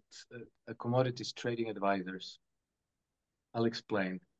Uh, nobody nobody's qualified enough to be trading gold and silver and copper and wheat and coffee and cocoa and all of these things. Nobody knows about these markets. However, you know, one thing that I've established over my 25 year career in the commodities markets is is is uh, two things that are, um, you know, you're not going to hear them on Wall Street Journal or in Columbia Business School, but uh, a large scale price events are far and away the largest source of risk and the largest source of opportunity for investors. Okay. Mm-hmm.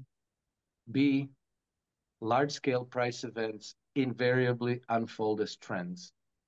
Okay. So, you know, it's never from one day to the next, but it always takes time. And so, while you might not know how to trade copper and coffee and all of these things, uh, once you work out how to follow trends, you can you can invest in any security and simply try to uh, gain the windfalls that these trends are offering you. Mm-hmm. Now, um,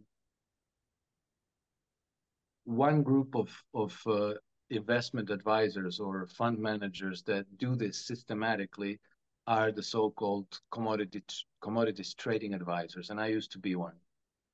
And so they will typically trade in 30, 40, 50, up to 100 um, different financial and commodities markets, and they have algorithms with which they systematically um, uh, try to pick up these trends and to to gain profits from them. And you know the reason why I say commodities is because you know we're going in into an inflationary period. Empirical fact is that exposure to commodity futures is by far the most effective hedge against inflation. And it's consistent with the, uh, you know, with this commodity super cycle uh, scenario, which is widely anticipated and which I believe might be might even surprise us to the upside because you know the world is changing. We're going from from a continuity of uh, maybe 300 years of one system of governance which is dominating in the world into a completely different system of governance. Mm-hmm. And I think that this other system of governance is going to put uh, significant upward pressure on commodity prices. So you feel that the commodities are the best hedge against inflation at this point, and so somehow no, that. that's an empirical fact. Okay. yeah. I like your confidence on that. So, land, because I also feel as though holding land and just old, holding certain, you know, uh, certain commodities like the precious metals are a good hedge against inflation as well. But you would say better to own just a basket of commodities? Yes. And be diversified. So, uh, okay. Um, so to to to be to be concrete, um, historically commodity futures price, commodity mm-hmm. futures, mm-hmm. uh, there's a there's a thing called inflation beta. Okay, mm-hmm. inflation beta manages uh, measures how in commodity price. Inflation beta uh, measures how prices of certain assets change in respect to inflation. Right. So let's say uh, if 1% change in inflation leads to a 1% change in an asset price, then that asset's uh, inflation beta is one. Right. Uh, for commodities, uh, uh, for a diversified basket of commodities, inflation beta is 6.5. Okay, so for every 1% change in inflation, commodity prices change 6.5% the next most effective. So you were you were correct in the in sense that the, next most effective um, inflation hedge is land, particularly uh, farmland. And I think that the inflation beta for farmland is, uh, I think, about 2.3. So for every 1% change in inflation, farmland would change, uh, I think, 2.3% upward. Uh, stocks and bonds, no. Uh, bonds are negative. Uh, stocks, it depends. You know, there are there are two different types of inflation. One is, you know, uh, a slower, more gradual increase in prices, and usually this coincides with with with bear markets in in stocks. But there are there are cases where inflation explodes and unravels in a very short period of time, you know, like in a year or two. And in those environments, stock markets tend to go vertical. Mm-hmm. But they trail inflation. So investors in real terms end up losing everything anyway. Mm-hmm. Mm-hmm. So uh, uh, it's, it's, you know, gold and silver definitely, but you know, it's it's it's good to have exposure also to industrial metals, to energy, you know, oil mm-hmm. and gas, to, mm-hmm. uh, to agricultural commodities and so forth, because you know, as the purchasing power of your currency deteriorates, the prices of all of these things go up.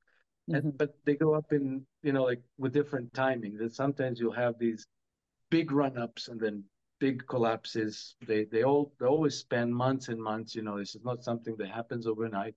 Mm-hmm. And so usually if you have a competent trend follower, uh, they will be able to ride the ride these trends in good time in many many different markets and you know generally trend followers have been uh, able to generate above average returns on investment for you know for decades you know stretching back to the 1970s it's one of those things that nobody knows, nobody talks about because the whole industry is predicated on 60 40 and stocks and bonds and stuff mm-hmm. like that.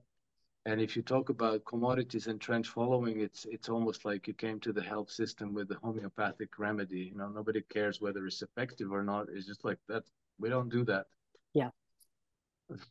interesting. So really, that very very interesting numbers. The inflation betas on commodities versus land versus stocks and bonds. That's a very uh, telling story. That inflation beta. It is, and you would you would you would think that more people in the financial markets would know it, but actually they don't. And I, you know, like I spent 15 years in the hedge fund industry, and I can tell you that most investors that I I talk to have absolutely no idea.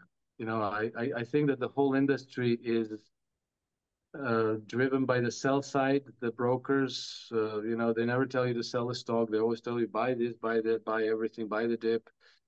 Um, and I think that there's a there's a prevalence of groupthink. Mm-hmm. Mm-hmm. And you know, when you had when you had 12 years of quantitative easing, and the market was giving you, you know, uh, 12, 14 percent a year, you you you you practically got used to not thinking. Exactly. You're just like coasting along and like don't yeah don't bother me with things that I need to think hard about. Yes.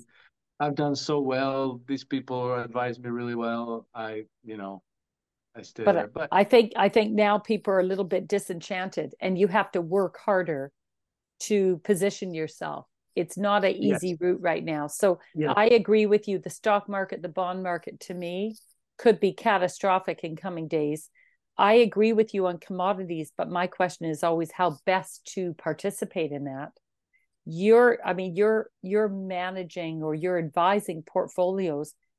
Can people participate in what you are involved with, or is it only for the big players? Uh, no, no, no, no. This the, the the product we have in the United States. Unfortunately, it's only available to American investors, uh, mm. or you know, if you have a U.S. address, then you might be eligible. But it was deliberately made for mom and pop investors. You know, this mm-hmm. this was this was explicitly what I wanted to do, and I, I and my partner in the United States also wanted to do this. Um, the uh, the you know if you if you're talking about and so yeah so this this particular product is available starting from twenty five thousand dollars. Mm-hmm. So it's quite um, accessible then. It's Uh, quite accessible. but you yes. need to be a US investor, somehow wrangle a US address to participate in this. But Yes. I, right. I I think that's a very compelling story that commodities that that beta is No, absolutely. No, no, it abs it, it Is that absolutely i- how many years is that based on? Uh, when you say six five six point five percent inflation beta, is that Oh, over uh, 50 years, 100 years? How how far back does this go? no, no, no, no, not that long. I think maybe so. This was published by Alliance Bernstein in 2010, Mm, and if I if I remember correctly, they looked at the business, uh, you know, uh, less than 100 years, I would say. mhm, less than 100 years, but I would have to look up that paper to tell you exactly. But it's mhm, the the paper, so it was published by Alliance Bernstein, Bernstein in 2010, and I think that the title was a, of the paper was uh, "Deflating Inflation." I I, I think it's uh, floating around on the internet. If you know, I'm I'm very happy mhm, to to look it up and send it to you if you want to look. mhm. That very interesting. So that do is I, do- I uh, so commodities, land, but you would not really classify the precious metals investing directly in the precious metals. You would say maybe not oh not no, I would I would I would no no absolutely yes hmm absolutely yes, but hmm uh, you know I. investing in precious metals i to you know that that's that's my preference in my opinion but you know it should be done in uh, in physical form Yeah. and uh, i i also think that there there's a risk that if if you can't touch it you don't own it. And you'll only find out when things go wrong. So i think that everybody should have some bullion stored where it's accessible to them. Hmm I don't, I, I, I don't, you know, I don't uh, recommend hoarding too much of it because it does have a psychological effect. You know, when you start buying it, you want to start, you, you want to keep buying it. You know, like hmm when you have a lot, you want to have more. hmm And I, I, I, I, I did personally bump into this problem, and I thought like, okay, stop now, enough, because it, it can become an obsession. hmm So I, I would say that it would be it should be important for everybody to have enough gold and silver to to uh, to meet emergencies, to be able to meet maybe six months, or maybe if you want to be super cautious, up to a year of uh, of uh, their household's expenses. Mm. But beyond that, I wouldn't I wouldn't go beyond that. Beyond that, I would go with uh, financial exposure to commodity prices Right. because you know like you're not going to be buying barrels of oil and bushels of wheat you know it costs to store them they deteriorate you just want to be exposed to their price change to, to the price change. Hmm that's all you want to do. Hmm and so uh, I, I i would say that yeah own some bullion but you know for for your for your larger allocation you know don't have a ton of gold in your house or in your in your you know storage because you know it it, hmm it creates other problems and other risks that you might not want to deal with But I think I think a lot of people are nervous to have any vehicle. You know, for example, the portfolios that you are involved in.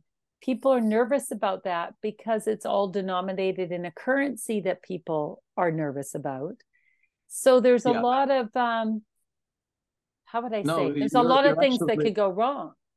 You know, yes the your your there's your no currency question basket could perform very well, but the currency itself becomes so devalued and and or disappears, or there's so much risk associated with that investment that I think a lot of people want to have the hard asset and they can't buy the oil. They can't buy a barrel of oil or have, you know, they so I think that's where people are moving towards the precious metals or farmland, feeling as though they can touch it, they can see it, and it's under their control. no Mhm. absolutely i think that everybody if they can if it's if it's realistic should own a plot of farmland Mhm. i think that everybody should own some physical gold and silver Mhm. Uh, I think maybe even an allocation to uh, Bitcoin is not a bad idea. But I say all these things as uh, as in it is really important to be diversified. Mm-hmm. Yeah. And yeah. I think that a, a, a portfolio with appropriate exposure to, to a diversified basket, basket of commodity prices should make part of that diversification as well. You know, mm-hmm. so you're right that things can go wrong. And it's not only not only that, you know, like let's let's face the problem that your broker might go bust as well. Yeah.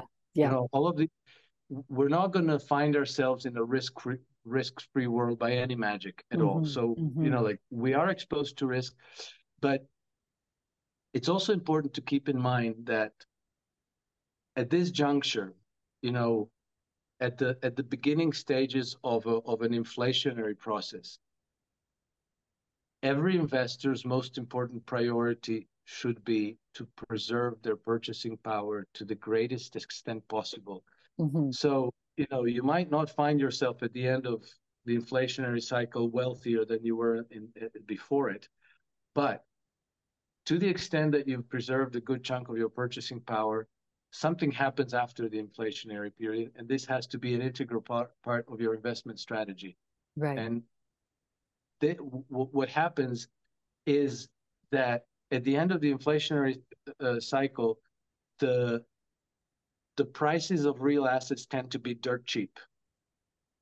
Okay, so just to give you a very concrete example from the Weimar Germany 100 years ago. So uh, Germany had uh, inflate, hi- hyperinflation in uh, 1921, and at the end of that cycle, um, you you would have been able to buy the whole of Mercedes-Benz Corporation for the price that was equivalent of 327 of their cars. Okay. And I would I don't know this, but I would bet that they must have had that many cars on their production lot and in their dealerships around Germany. So essentially, you could have picked up that company for nothing. Uh, a six bedroom house at, in, in nice areas of Berlin were going for 100 US dollars.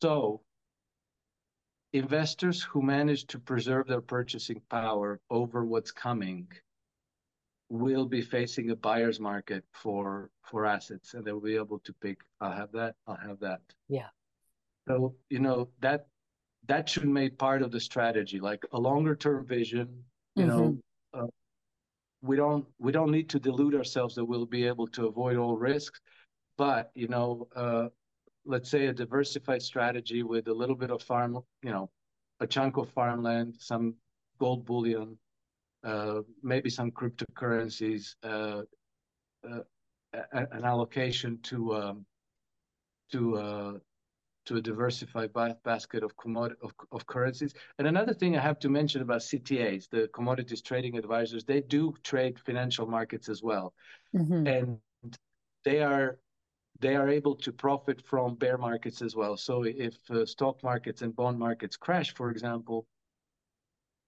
you're able to trade them on the short side, mm-hmm. and mm-hmm. you you generally get make profits from that. And if we have a real bear market, you know, like not the little, you know, um, the little storms in the teapot that we had over the last 40 years, you know, the real bear markets are what uh, what we had in 1929 when you know the the Dow Jones fell by 86 percent, mm-hmm.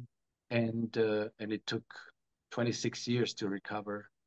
And then the same thing happened in Japan. You know, in Japan had a big bull market in 1980s, and then in at the at the start of the 1990s, it went into a bear market, and over the next 12 years, uh, the Nikkei lost 82 percent and it's still never recovered. It's been more than 40 years. Nikkei is still below where it was and on 31 December 1989.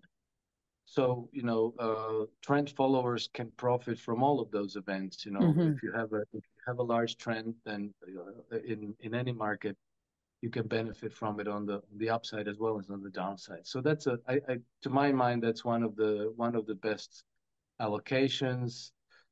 Um, for investors if they if they have a manager who can offer them a managed account you get daily liquidity, you have full transparency, you know, you know exactly what you're invested in, mm-hmm. whether you made money that day, lost money that way, you can pull the plug any day. So it's a you know, no no conventional investment advisor will will will tell you this, but I think it's a it's a very compelling uh, investment strategy. So your portfolio, for example, is fully liquid. You can uh, buy in, buy out. States, uh, I couldn't I couldn't tell you exactly, but the the type of portfolios that I used to run uh, until about three years ago, yeah, they were fully liquid. You would use uh, because you're trading futures. Mm-hmm you're only using cash for margin requirements. Okay, that you know I don't know if I don't know if you want to get into that, but basically, when you when you buy a future contracts for 100 ounces of gold, you're not paying for that gold. You're just kind of making an advance, which covers any potential losses you might have, and that usually tends to be between between two and ten percent, depending on how volatile the market is. Mm-hmm and so you i would i would only use about 10% of cash to to trade the portfolio. The 90% was was just sitting in cash with the broker. Mm-hmm.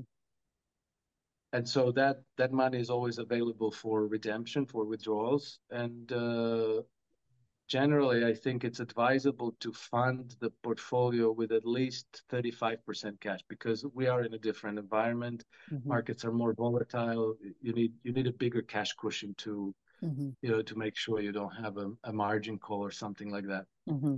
But uh, yeah, generally, you know, if you if you if you fund an account with 35%, you know, you can you can have a million dollar account with $350,000. Right. But the risk is the margin or potential margin call. Uh, so, can, do you mind sharing the returns that you've had over the last few years? How how are things going?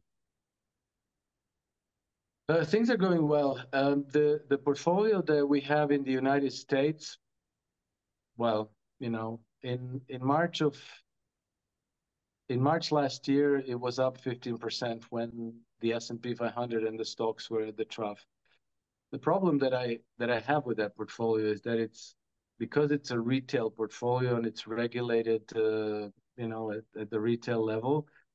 Uh, we are only able to short uh, nine out of the 31 markets that we trade.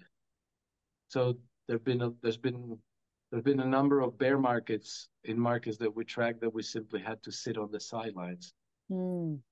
Um, we lost 7% for 2022. Mm-hmm. Uh, stock market losses were, I think that, you know, bond markets lost something like 13% and the stock something like 16%. So it was good. So, so you fared well. Mm-hmm. No, no, it was, it was, it was, it was good, but it, let's say that a full on uh, systematic CTA product trading futures, not yeah, another thing is that we can't trade futures. We can only use ETFs as a proxy. Mm. So that, you know, slows it down a little bit. Mm-hmm. Uh, 2022, a full-on CTA portfolio was 40%, four, four zero, gross. So, you know, that gives you probably about uh, 32% net. Wow. And uh, um, I, I would say that probably many, if most, CTAs had similar results for 2022. It was just a very good year. 21 was a good year, 22 was a good year. This year is miserable because, you know, trend following makes money when there's trends. Trends are about one third of the time, about two thirds of the time you'll have corrections and consolidations. And 2023 so far has been basically completely non-eventful. You know, oil is what it used to be. Mm-hmm. Oil is going flat. Metals are going flat. Uh, I think only things like cocoa and sugar have trended well this year. Yen has been excellent, but equities, treasuries, uh, most commodities have been treading water. So it's been so far it's been a negative year. And because but, you, know, you are because you're a trend analyst, if there is no trend, there's not much activity for you to participate in. No, actually, there's more active. Well, let me put it this way: when there are no trends, you're turning a lot because you, you, you don't know when the trend is going to come. They don't announce themselves. So you're mm-hmm. always you're constantly positioning yourself for either uh, you know a, a, rise in prices or a decline in prices. And if it doesn't happen, then you know you get stopped out. Then you take a position again. Then you get mm-hmm. stopped out again. And and mm-hmm. so you you're always making these little losses mm-hmm. until the trend comes along. So there's a lot more trend. There's a lot more trading when there are no trends.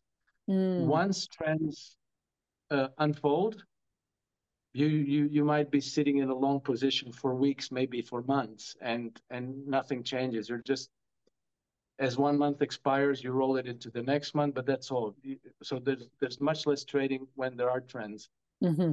You never know when that happens. You know, I, yeah. I, I always say that trend following is a little bit like commercial fishing. You know, like you you know that sometimes large school of fish pass somewhere, you don't know when or when you have to just go out there cast your nets every day and mm-hmm. when when you happen upon the the school of fish you're going to pull out a full net but mm-hmm. until then you just have to work work work it costs you some you lose some but uh, that's that's the nature of the game and yeah. over long stretches of time it does work you know it's not a um, it's not a it's not a gimmick it's a, no. it's a real strategy no. Well, your record, when we talked about it at length last month, uh, your record was very impressive, showing well, that that, that that trend ana- analysis analysis is serves you well. No, it does, and I I ran a um, you know you can you can you can construct various types of portfolio with trend following strategies, but for a period of years between 2007 and 2013, I ran a very, very typical diversified uh, financial and commodities markets portfolio, the, the, the kind that most trend analysts um, usually uh, offer to their clients.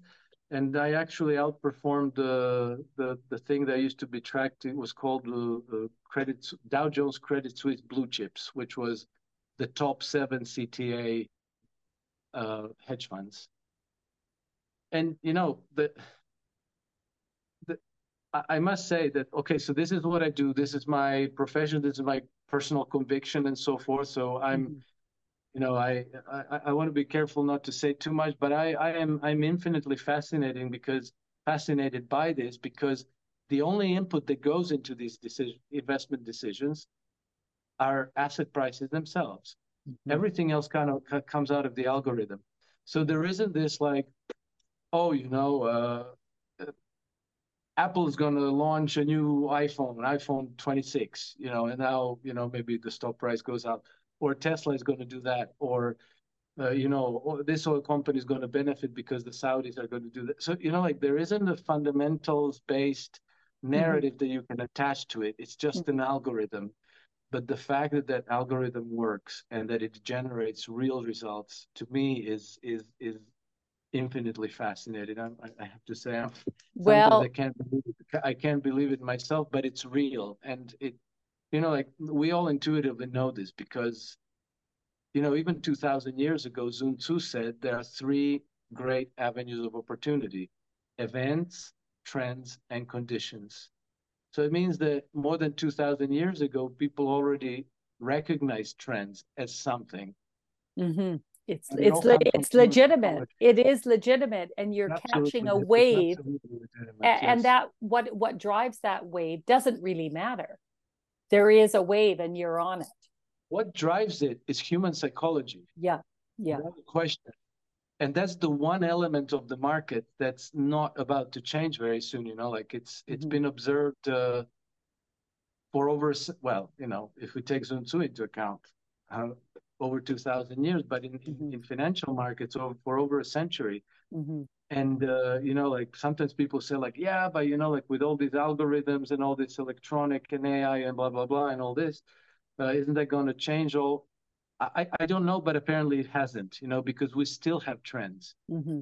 You know, we just saw what happened with Bitcoin and with Tesla and with Apple and Microsoft and all of these stocks and with uh, with the with the with the stock market uh, and with the with with the treasuries on the way down currently they're all trends and they all spend months and months and you know like if you if only you knew mm-hmm. all you mm-hmm. had to do is sail along you know take the correct position and sail along let the trend work for you yeah but yeah, you know it's still it's still a marginal strategy and most uh, quote unquote serious professional dismiss it. You know, they take it for voodoo and they're like, yeah, yeah, yeah, whatever. You know, tell me the fundamental story so that yep, I have something yep. to, you know, bite into. But the reality is, you're outperforming the fundamental analysts year after year. So oh, yeah. they can oh, they yeah. can dismiss your approach, but in actuality, the algorithms are very powerful. Well, actually, if you look at if you look at BlackRock, they have that uh, that algorithm Mm. it starts with an A. Ale- not Alexa. Um, that that uh, guides their decisions of investing. Uh-huh. And I'm trying to remember the name of their algorithm that they use to make all of their decisions. Uh-huh. That is their their their decisions are not made made by fundamental analysis either. So I mm think that the algorithms trump out any sort of deep assessment um, the, look, uh, uh, the uh, one fantastic advantage of algorithms is that they impose discipline. Yeah. You know. Yes. You get a buy today. Maybe you don't agree, but that's the that's the decision, and that's what you execute. Mm-hmm. And you know, I through my career, I've, I've I've executed many decisions that I thought were completely idiotic, that didn't make any sense, and they ended up being extremely profitable. Yeah. And I also executed a lot of decisions that seemed like, ah, I was waiting for that. That's excellent. I love it, and then you end up losing money. So you really never know. So yeah. it's better, you know. The the the the secret is that you know, like we as, as individual investors, we tend to regard every situation as a de- departure for, from status quo. So we measure every transaction as something that's either going to be making us better off or not not better off. But in reality, what it is, it's a long sequence of transactions. Mm-hmm. Ultimately, and you know, some of them are going to be profitable, some of them are going to be negative, but what matters is how they compound and what you have at the end of the day. And we know, you know, another empirical fact is that most active investment managers, professional investors, underperform over longer stretches of time. As many as 95 percent of them underperform. Mm-hmm. So you know the the odds the odds of you getting it right more than you get it wrong are not great. Whereas yeah. with an algorithm, is if you have a, a, a, if you have a good strategy and the algorithm is not faulty, then you know you you have practically a lifetime strategy that you can you can implement and just uh, you know drive it forward for as long as necessary. Mm-hmm. Mm-hmm. Well, I'll put in the show notes um, information about your fund so that people want to reach out and participate no, no, there, in that. There is no fund at the, there is no fund at the moment. There's a oh, there's there's a, a, turnkey portfolio solutions and there's daily investment uh, daily investment support. And then yeah sorry for for american audience if if if, if people happen to be uh, us persons or have a us address then yeah there is a there is an investment product that they can that they can look at. Okay. So two choices. If you're american you can slip into some funds that are managed by you but if you're not American, no, I mean, I, I'm no, I have to be precise about this. I'm the investment advisor. I don't manage the fund. I don't execute any buy sell decision. I just I'm I'm I'm, I'm the designer. I've designed the portfolio, and I provide the daily decision support. You know what we buy, what we sell, when we buy it, when okay. we sell it. But I don't I don't execute any transactions, so I'm not the manager. That's you know that's a okay. So that so if someone wants to participate with you in some sort of way. They think i like i trust alex krainer i like that style. I believe in this model.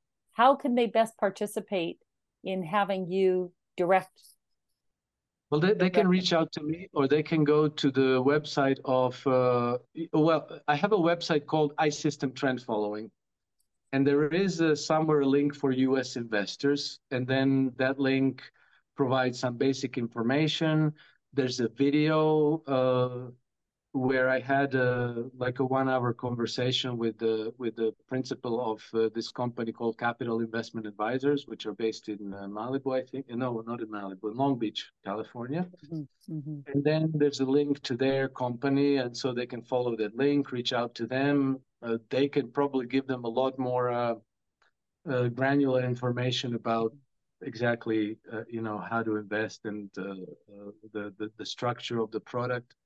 I, I limit myself to, you know, designing the portfolio management process and then uh, generating the day-to-day investment decisions. Okay. Okay. So people can't really usually have a direct access to you. You're advising the portfolio managers. No, no, no, no. They, they, they, they can. I, if anybody reaches out and wants to ask me any questions, I'm very happy to reply to them. But uh, I wouldn't be receiving any investor funds. Right, right. Right. That's mm-hmm. but they you know, can subscribe to your newsletter. And well, if yes, they, they if they're yeah, quite yeah. sophisticated and want to be managing their own portfolio, you if you subscribe yes. to your newsletter, you could be actively managing your own portfolio under your guidance.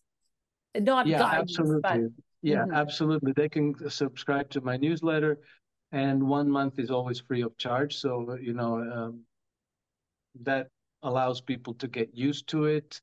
Uh, I always write uh, a few paragraphs providing some, you know, analysis and explanations and uh, and so forth. So if anybody, you know, like for anybody who thinks that they might that they are comfortable managing their own money, doing their own, executing their own trades, then yeah, they can. Uh, I can provide that service for them as well.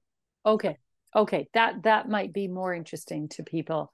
Um, now, I don't know whether we should launch into this. I find it personally interesting just because I read the book and I met, but Bill Browder and his book Red Notice, you wrote a scathing uh, expose on, well, really exposing the lie um, called The Grand Deception, which was then banned by Amazon and, and pretty much everywhere else. But uh, apparently, it's I haven't read it, but I I hear it's a fascinating read. Should we quickly have a, a discussion about the Bill Browder deception? Well, I think that Bill Browder is not a household name, so maybe I'll just introduce him. Mm-hmm. Bill Browder used to own the largest foreign owned uh, investment fund in uh, Russia during the 1990s, while Russia was going through their quote unquote transition from communism to capitalism. Mm-hmm. And uh,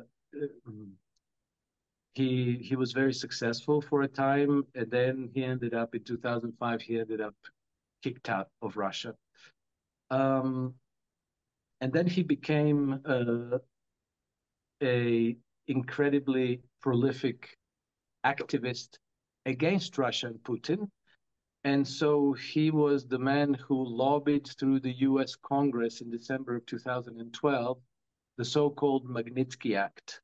And Magnitsky Act is uh, ostensibly a piece of human rights legislation that enables uh, the US, now I have to be specific about this, enables the the U, the American government to sanctions individuals if it finds them uh, like in breach of human rights or they abused some, you know, whatever. But the the, the, the, the act itself is an abomination to the Western legal transition, tradition because it there there is no due process associated with this act. So the law provides that an unnamed bureaucrat at the United States uh, Department of the Treasury, at their discretion, can put any individual or company on the Magnitsky list, and this person will be sanctioned. They will probably not be able to obtain a visa to travel to the United States. All of their U.S. assets might be frozen and uh, uh, confiscated and and so on and so forth you know like there's the, there's the, there's a whole series of consequences that might happen to a person that when they're put on the magnitsky list there is no recourse once they put you on the list it's extremely difficult to get yourself on the list nobody proved uh, your guilt of any sort, so there's no innocence to prove either. And uh, uh, more more ominously, this act is considered considered as the opening salvo in the new Cold War between Russia and the United States. The only problem with uh, Bill Browder's narrative that he, uh, you know, gave to the U.S. Congress to to be able to get this act passed is that the whole thing was a fraud. It was a lie. The whole narrative that he sold to the U.S. Congress was simply a lie. And I, you know, I I, I bumped into uh, Bill Browder on two occasions in my life. I met him uh, both times in Monaco. I knew a little bit about his story.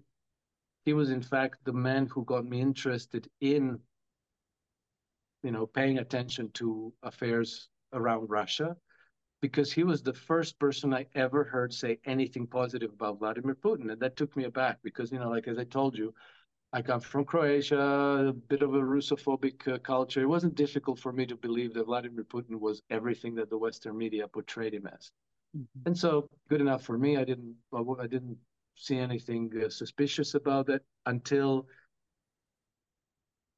uh, Bill Browder's presentation uh, here in Monaco, and then I was really taken aback, and I thought, like, well, how come nobody ever mentions this in the Western media? And what he was saying is that, you know, like his investment uh, strategy was buying shares in corrupt companies, and the corruption would um, have the effect of depressing the share prices of these companies because the managers were stealing money from the company selling products and assets for their own accounts and so forth.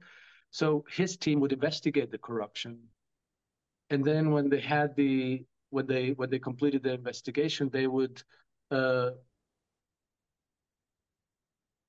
to the Russian media, and to foreign financial media, and so forth. And then in every case, Vladimir Putin's government would step in. They would, you know, change the laws. They would close the legal loopholes. They would fire the corrupt management and replace it and so forth. So every time they cleaned up, and I, my impression was that Vladimir Putin was the enabler of cor- corruption and the protector of the oligarchs in, in Russia. So I thought, like, well, why does everybody hate Putin in the West if he's actually fighting corruption in Russia? So I, that, that's when I started to pay attention. But Bill Browder changed this story. And uh, then in 2015, uh, he published a book called Red Notice. And uh, my ex-wife gave me a copy, and he, he said, like, oh, this is a fantastic book. You have to read this. So I did, and really is a good book, except that the whole thing is a lie. It's a big, you know, it's the same, narr- that book is the same narrative as what he sold to the U.S. Congress. And uh, the, when I read the book, I realized it's not just Bill Browder. There's like a very powerful network backing him. He's just the front man. And this powerful network is actually pushing us towards World War III, the, like the conflict between Russia and, and the West, the United States and NATO. And I thought, well, somebody has to unmask these people. Somebody has to expose this and then you know i was going through my divorce it, it seemed like a sanity project for me and uh, i thought well i probably know more about this than the average person so i thought may as well be me so i started writing the book and i wrote it and i self-published it on amazon and so it sat there for about five weeks and then amazon received a letter from a man who was uh, who was uh, his name was Jonathan. His name is Jonathan Winer. He was an advisor to John Kerry while he was the Secretary of State, and they they basically asked Amazon to remove this book, and Amazon complied, no questions asked. So that was that. Hmm. So, in a nutshell, I, what what did you expose here? What I mean, for one thing, you think it's been ghostwritten. Yeah, but the story has a mm-hmm. yeah. I believe that it was ghostwritten by Lee Child. It's it's a devilishly well written book, uh, and that's why it's it's very effective at selling his fraud because it really, you know, I I I, I analyzed how it was written, and uh, it, it kind of disarms you every time it sells you something that you wouldn't you wouldn't buy from used car salesman but it's it's packaged really well um, well basically in the first two chapters of my book i pretty much debunked the whole of bill browder's narrative in his own words because the book itself you know when you when you when you dig beyond the you know like if you read it just as a thriller it flows nicely and you just go from you know this to that and you don't notice the the, the, the small the small details but when you read it very careful, carefully you realize that a lot of those small details don't add up at all and so the, I, in, in the first two chapters i basically uh, draw attention to all those incoherences mm-hmm. and I show them that beyond the shadow of doubt, he's not telling the truth. But then I also researched deeper into some of the, you know, claims that he made, and I looked into what was this transition from communism to capitalism that took place in Russia. And it's quite a spectacular story and uh, so that's one of the ch- one of the chapters. and there was a there's a chapter about the role uh, and and presidency of Vladimir Putin and what effect that had and who who this man is because you know he's been demonized to no end in the mm-hmm. Western mm-hmm. media. There's there's there's virtually no stories that can be printed anywhere in the Western media that are that are even halfway fair. Mm-hmm. Um, so I, I I kind of looked into that uh, you know, testimonies, not, not, not only his role as president, but also testimonies for people from people who knew him personally, who dealt with him, who uh, who knew him when he was just a you know assistant to the mayor of St. Petersburg and so on. And so the picture that emerges is very very different from what we think we know. And then I also researched uh, quite a bit into into Russian uh, into the into the deeper historical context of the relationships between the United States and Russia. And I discovered that Russia played a major role in the U.S. in the in the United States Civil War, and that without the Russian intervention, Abraham Lincoln probably would have been defeated, and the United States, as it is today, as a union, would not exist. Mm. Quite quite possibly. And so uh, you know, I I wrote my book. I put all that in there. I uh, I also wrote about why I think all of all of these things were important, and that there was a risk that this cabal was dragging us into World War III. And uh, I must have hit a wire on something because,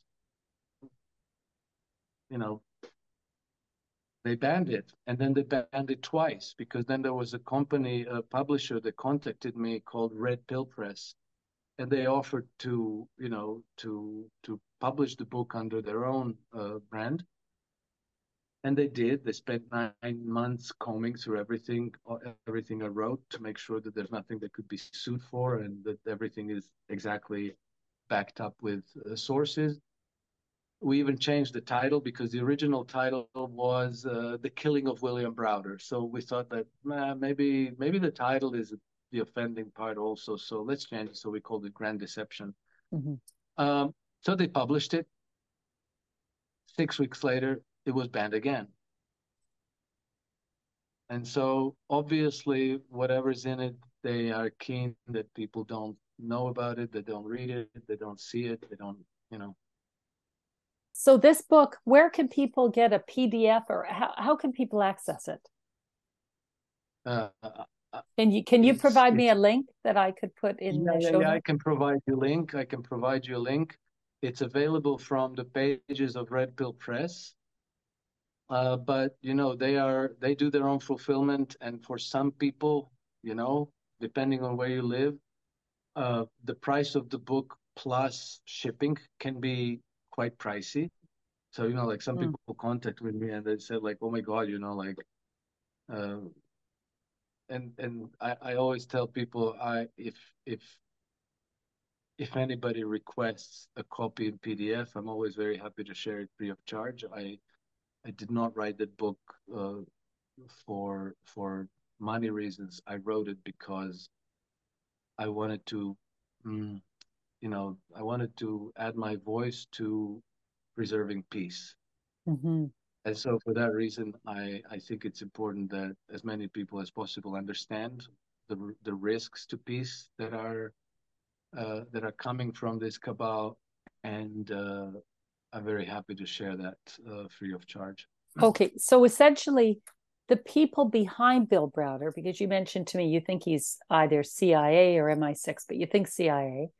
The people behind no, him. I thought, I thought I thought he was CIA. I, I thought he was MI6, but somebody from Russia contacted me by email a few years ago, and they said like, "Look, I know everything about this. He's he's CIA. We know that for sure." okay, so we don't know, but but their their intention in this book being published and then the movie i mean i think tom hanks is in the movie the the this whole uh, story this whole narrative the purpose is what they want uh, so, they want to villainize russia or what what's the intention here among other things but there's here's here's the here's the the intent of of the magnitsky legislation the uh, this transition uh, from communism to capitalism in Russia was one massive pirate raid on Russia by uh, the Western financial elites. Mm-hmm. Uh, the estimate is that anything between uh, 200 and 600 billion worth of Russian uh, assets have been stolen through uh, offshore uh, banking, offshore financial centers. And that's a that's a very conservative estimate because we're talking mm-hmm. about book value of enterprises and resources. We're not talking about market cap of mm-hmm. of companies. This is this is a massive amount of money. So, uh, you know, when Vladimir Putin came to power, uh, there were there were already hundreds of investigations in in in process in in in, in the Russian government. That were started by you know Russian police and secret services and uh, you know Yevgeny Primakov was I think partly in charge of that. Uh, and so the the procedure would be normally the procedure would be for for Russian government officials or lawyers appointed by the by the Russian government to file cases in Western jurisdictions like London, like uh, like like uh, the United States, like uh, Cyprus, Cayman Islands, the British Virgin Islands, all of these financial centers through which all these assets were laundered, and to begin to uh, depose uh, people who were involved, witnesses, uh, to start to start the whole discovery process. Mm-hmm. And the, the objective of the Magnitsky Act was to erect a barrier between any Russian that they put on that Magnitsky list and Western jurisdictions, so that Russians would have no access to lawyers in London, to London courts, to New York courts. And, you know, a person who would bring a case in any Western jurisdictions, if they're on the Magnitsky list, if they're the sanctioned a sanctioned individual, they instantly lose legitimacy as well. Mm. You know, in addition to not being able to travel, in addition to not being able to uh, um, to uh, to interview um, witnesses uh, and and so forth. So that was that was the objective of the Magnitsky legislation. And once it was enacted in the United States, then Bill Browder carried on and he went to Canada and the European Union and Australia and New Zealand and Cyprus and everywhere they tried to they tried to bring this uh, legislation about mm. everywhere in all the key Western jurisdiction, always pretending that what they cared about was human rights. We need to sanction those human right those human rights abusers from Russia. That's that's the narrative. It's completely false. It's it's it's actually farcically false. so it's it's it's it's uh, an attempt to not only freeze their assets but kind of chop these characters off at the knees and they lose all credibility all yeah, forms of recourse they they they are incapacitated in every form. It's to yeah, the purpose is to put all, all the stolen assets that were taken from Russia beyond the reach of Russian investigations. Mm-hmm. And ultimately, you know, they would probably petition petition for restitutions. You know, like if you because the the the, the transition process was corrupt and dirty beyond imagination. It's it, it's it's it's simply incredible how how corrupt this process was.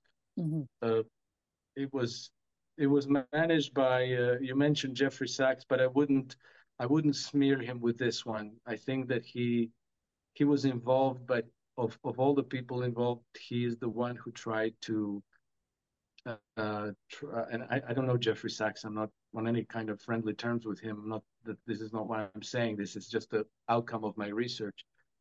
He was the only person who apparently acted with integrity and and uh, and in good faith. Uh, he tried to steer the, the, process in a in the right direction, and then eventually he he, he resigned from from from that uh, from that assignment.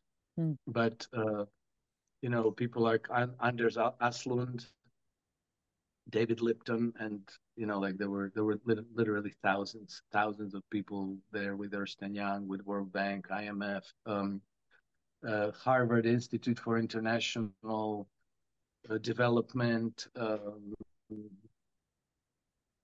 thousands of Western. It was it was really a feeding frenzy on on Russian wealth, and it's been effective to this day. It oh, has not yes. been challenged. Yes, well, you know, uh, but as as Otto von Bismarck said, you know, when you're dealing with Russians, deal honestly or, or don't deal at all. They they they come for their due, if it takes them a hundred years. Hmm. So you mentioned as well uh, a recent documentary they were making about Bill Browder that went sideways. Oh. Do you oh. want to just briefly explain that? I found this to be fascinating. So this is this is the film called The Magnitsky Act Behind the Scenes. Mm-hmm. It was uh, made by Andrei Nekrasov, who used to be, uh, you know, he used to be one of the the great uh, Vladimir Putin critics, who was living in the West, who was on friendly terms with all this Russian uh, dissenters and critics and diaspora in London and and in Germany.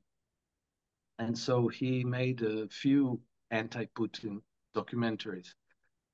And so Bill Browder, uh, I think that Bill Browder commissioned him to make a documentary about his case. Oh.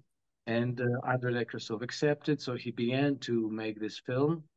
But as he was shooting the scenes and you know putting the film together, um, you know, some things didn't quite make sense. They didn't add up. They were not able to film correctly in some in some cases, and so it was like, hmm, you know, example, you know, Vlad, um, Bill Browder's accountant, Sergei Magnitsky, was, according to Bill Browder's account, beat to death by nine Russian uh, special police in full riot gear. And so Andrei Nekrasov went to that prison and tried to film that scene in the cell where uh, Sergei Magnitsky was. You know, Andrei Nekrasov is a is a professional filmmaker. You know, um, he tried to film that scene, and then he realized there's no way. Like this, it, you can you can you can fit three or four people in this cell, but there's no way that you can fit one guy being beat up and another nine police officers with batons. Nobody could move. They would be like packed in there like sardines. So he was like, how are they able to beat the all niners? Yeah. So anyway, he's filming all this. And then they go back to London and he asks Bill Browder for a meeting. And then he starts asking, well, you know, like we tried to film this, it didn't quite work. What about this? And what about this? And what about this? And you could, they're filming all this, right? And you can see that Bill Browder is fidgety. He can't really give any straight answers. And then at some point, he loses his cool and he stands up and he says, like, you are uh, here spreading Vladimir Putin's talking point. This is not going to go well for you. And he storms out, right? So that was that.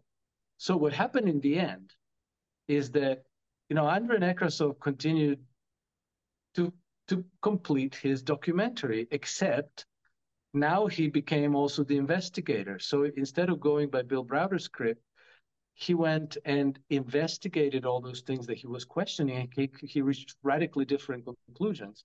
Oh. And so to the conclusion that Bill Browder is a fraud, that his narrative was a, was a lie, and that his story was was false. And and then you know, like when he made the film again, Bill Browder and the people behind him tried in everywhere possible to ban the film. To uh, every time they had a screening, they they they tried to uh, um, uh, to block it, to cancel it, to um, to make sure that people didn't see it. And they managed in in the European Parliament. They managed, I think, in the Council of Europe, but they did not manage in New York at the.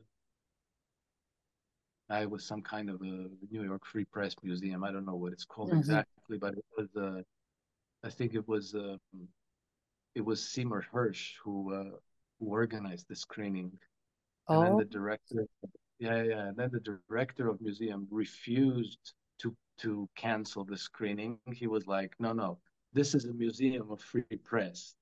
We are we stand up for free expression, and this film will be screened. And so a lot of people did see it, and I think that the film is so compelling it leaves you no doubt that Bill Browder is a fraud. So, who else has written about this? Okay, this documentary was made. Seymour Hersh then stood in defense of it. Have other people started to write about the fraud? Well, uh, there was a, a, you know, there's a there's an investigative uh, journalist. Uh, her her name is Lucy Komisar, who was on Bill Browder's case before I ever uh, wrote my book and she is very, you know, her accounts are very, you know, she didn't publish a book, but she, she wrote many uh, articles uh, analyzing his investments and transactions in small detail, mm. you know, exposing the way he worked, which is not at all what he sold himself for. Mm-hmm. And then there's also uh, uh an excellent investigative researcher, a, a journalist. Uh, his name is Lee Stranahan. He used to be with Breitbart and then he he's now now I think he's with Sputnik Radio. He was also uh, featured in Oliver Stone's um, Ukraine on Fire. Ah. He just ah. gives this, you know, really compelling, granular, detailed account of, you know, so that would be that would be the individuals that come off the top of my head who have been on to Bill Browder, but yeah, so you're not alone. And it sounds to me no. like the group is growing. If you've got people like Oliver Stone, you've got Lucy Carmison, you have what is the name of the documentary? The uh, I think it's called the Magnitsky Act behind the scenes. You know, okay. like uh, maybe semicolon, maybe dash. Uh, I don't know. Behind Magnitsky Act behind the scenes. Yeah okay that that sounds like it would be a very fascinating watch um, yeah, yeah. so i'm i'm glad i'm glad that this this deception or this fraud has been exposed but it has been very effective in garnering that sort of animosity which yeah, you yeah, you fear was, is fueling you know you fear this is fueling a war. Ultimately this is what the powers that be would love to see. They love war. Yes this is but but you know like on the on the on the on the positive note uh, nothing quite worked out the, the way they intended. You know uh, bill browder was meant to be built up into this hero crusaders for human rights and anti-corruption struggle uh,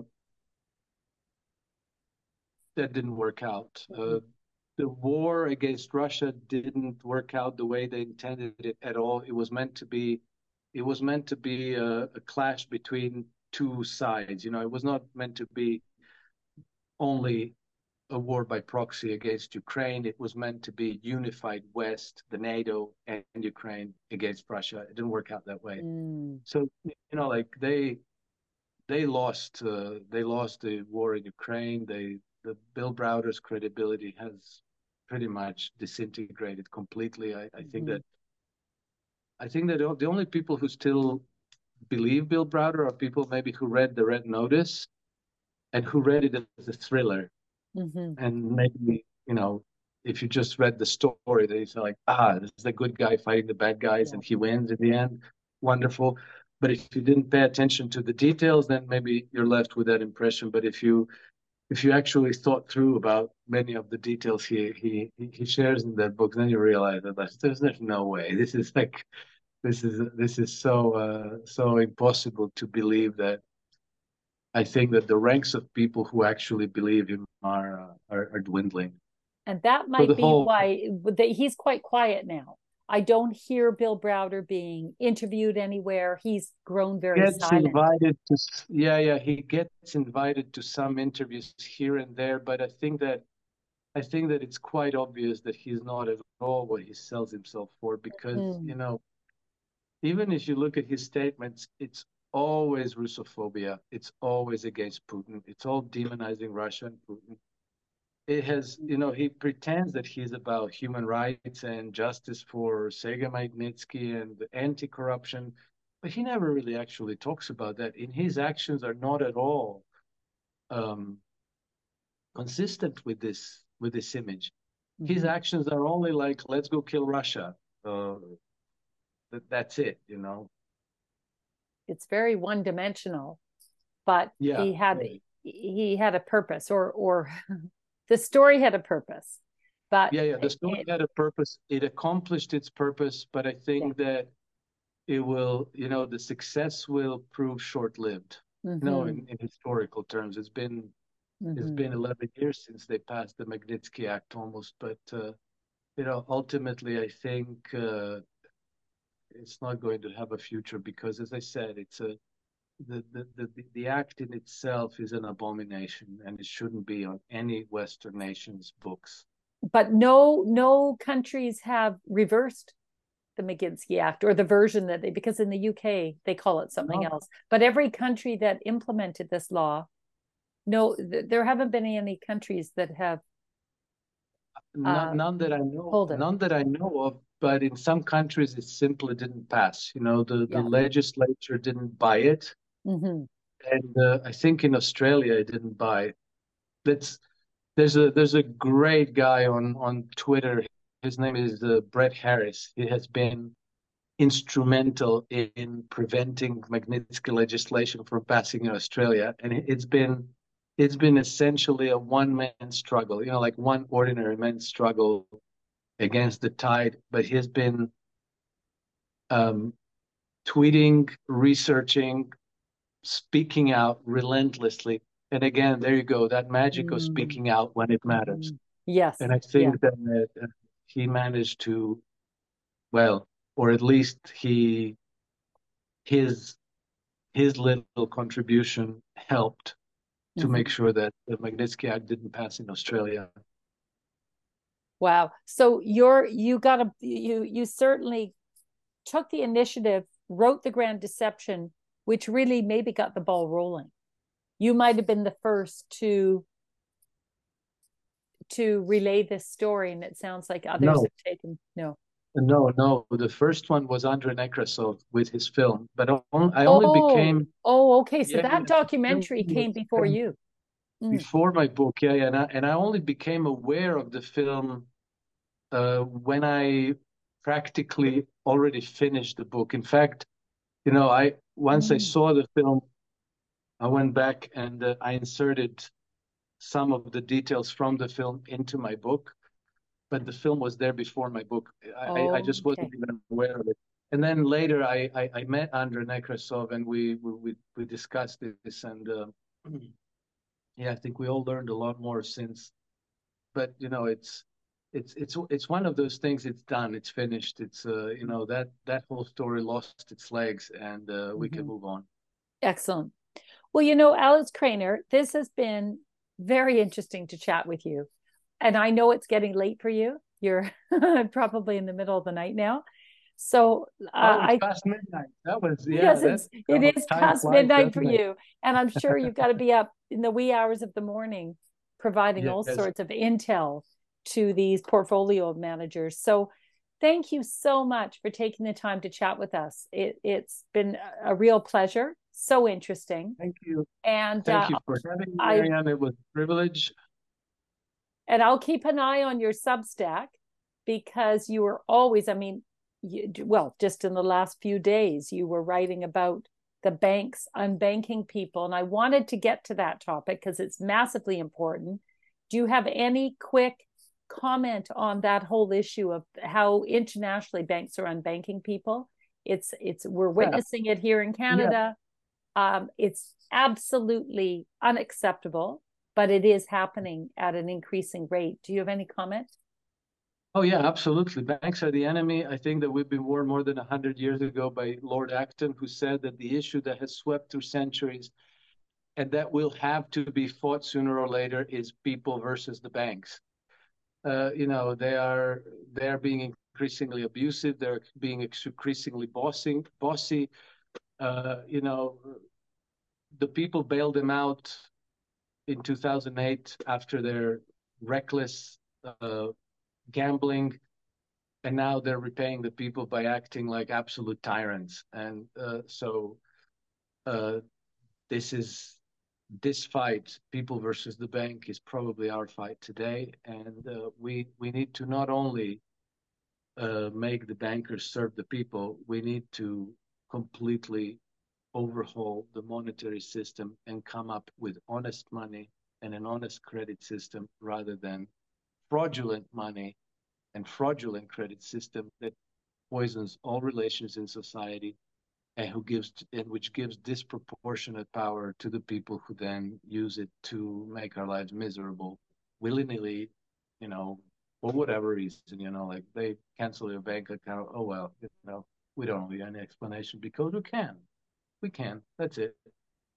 Well we have to make sure that they that, that they can't.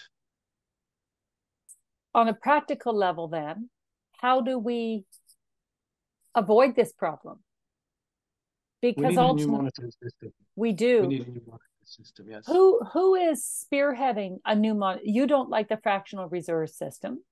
Uh, it's no. it's ridden with corruption. Well the whole model is is absolutely corrupt but who is modeling or spearheading a new model? Who who's at the helm of maybe a movement towards a different model of banking?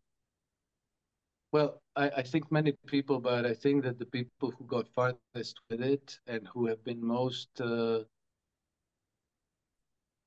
focused on exactly this problem matter and uh, designing uh, a solution are the Russians and in particular Sergei Glaziev. I know, uh, fill me in. Sergei Glaziev. Sergei Glaziev is a Russian economist. He used to work as Vladimir Putin's uh, advisor. I think that at the moment, maybe he's a minister uh, in Russian cabinet, maybe minister of the economy. I'm not sure entirely what his role is now, but he has been uh, managing a research institution that was exactly analyzing monetary matters and trying to work out a different monetary system for for Russia and for for the world. And I think that they are on track on on on doing that of, of doing that of of implementing something. And so, uh, yeah.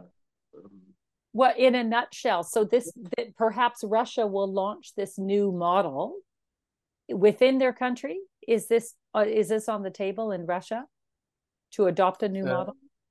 I, I don't know that. I think so, but I don't know it. I don't I don't really know it. I and, do and... know that you know like it's uh, if Sergei Glaziev is not a household name, Sergei Glaziev is a great admirer of Lyndon LaRouche.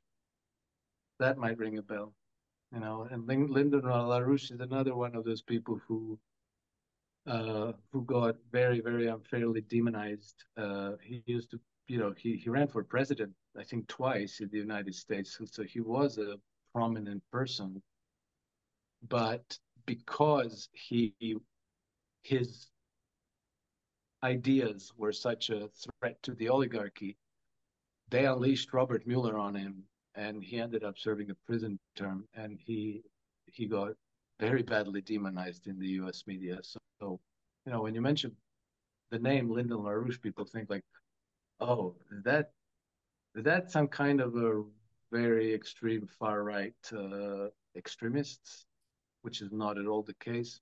But you know, that's that's the impression that the media has created about him. And I remember when I was a university student, I ended up reading something by Lyndon LaRouche, and I thought like, oh, well, that's very interesting. And then people told me, oh, Lyndon LaRouche, no, no, no, don't go there. He said, that's terrible. He's like a neo-Nazi, extreme right. And, you know, it worked. I was like, oh, okay, good to know. So could you write a Substack on it, on this? I could, but I'm, I, you know, like I have a have a slightly more ambitious ambitious objective. You know, I want to, I want to actually write a whole book about uh, about monetary matters and you know where it went off the rails and how we can write it. Oh, so that I'm, would be very very interesting reading at this juncture, because we yeah. can complain and whine, but if we no, don't we have a good alternative, we need to be we proactive. We, we absolutely need solutions. We need alternative and solutions. And you know, like as the as the World Economic Forum people say, and they're not wrong in this, we need to reimagine and reinvent the future. That is absolutely true. Only, you know, not the way they want it, but the way we want it. The way that we want it. What, mm-hmm. Let's let's put it this way: we need to reimagine and reinvent the future that we would want for our children and for their children. And so, in a nutshell, in designing a solution in a banking, a new banking model, what is the, if you were to distill it down to one thing, okay. what are you doing differently in that bank? Uh, here, here's here's how I would try to explain it, uh, Maryann. It's we first have to understand what money is and what credit is, and where it comes from. That is, where it should come from and where it shouldn't come from. So okay, so let's uh, let's go way back before there was money. So let's imagine let's imagine a nomadic tribe. Let's imagine that we're living in nomadic communities in which pretty much every member of the tribe is employed in providing sustenance for the community. Maybe the the most elderly people and the babies don't work, but pretty much everybody else works. then at some point we invent agriculture and we settle down. And with the help of agriculture, we have surplus. So now not everybody has to work because we have surplus. So now we can consider using that surplus uh, to do something else other than you know just just producing food. And so we can say, like, okay, maybe a squad of men can go and build a dam or a bridge. And then we can use that bridge to cross over and maybe uh, cultivate the, feet, the fields that are across the river. And so, because we have that surplus, we could say, okay, uh, this squad of men doesn't need to work the fields, they can go build a bridge. And uh, they're going to be provided, their families, their household would be provided out of the social surplus that we have created because we have it, right? Mm-hmm. And then maybe we invent some kind of tokens where every every worker would get entitled to so much wheat and oil and you know whatever they need. And so we maybe tokenize this surplus, and now we have some kind of money but that money is related to the actual surplus that the society has. Mm-hmm. The, you could say the community social saving. Mm-hmm. Um, well, then when we build the bridge and we cultivate the fields uh, across the river, then maybe we're even more productive and we have even more surplus. And now we can uh, open, uh, you know, like, I don't know, we could build a university, a library, we could build a temple, a pyramid, I don't know what, you know, but obviously, first thing that emerges is that how we are going to allocate that social surplus has to be a political decision. And it has to be up to the people living in the community because, you know, like we can we can build a school, a hospital, we can have beautifully manicured parks, or we can build a control matrix where everybody's going to have a QR code and somebody's going to be giving permits where you can buy, where, where you can sell, where you can go, where you're not allowed to go, and so forth. And it's also important to point out that we the the tokens, the money that we use, have to correspond to the social savings. Because if they don't, then you're conjuring purchasing power out of thin air. And that purchasing power is essentially stolen. Because if you if you create extra tokens that are more than what you actually have in that social surplus, then somebody's going to be able to obtain purchasing power, which is actually fraudulent. And so anything they buy with it is actually stolen goods. So there has to be effective control of how we issue credit against what and for what purpose.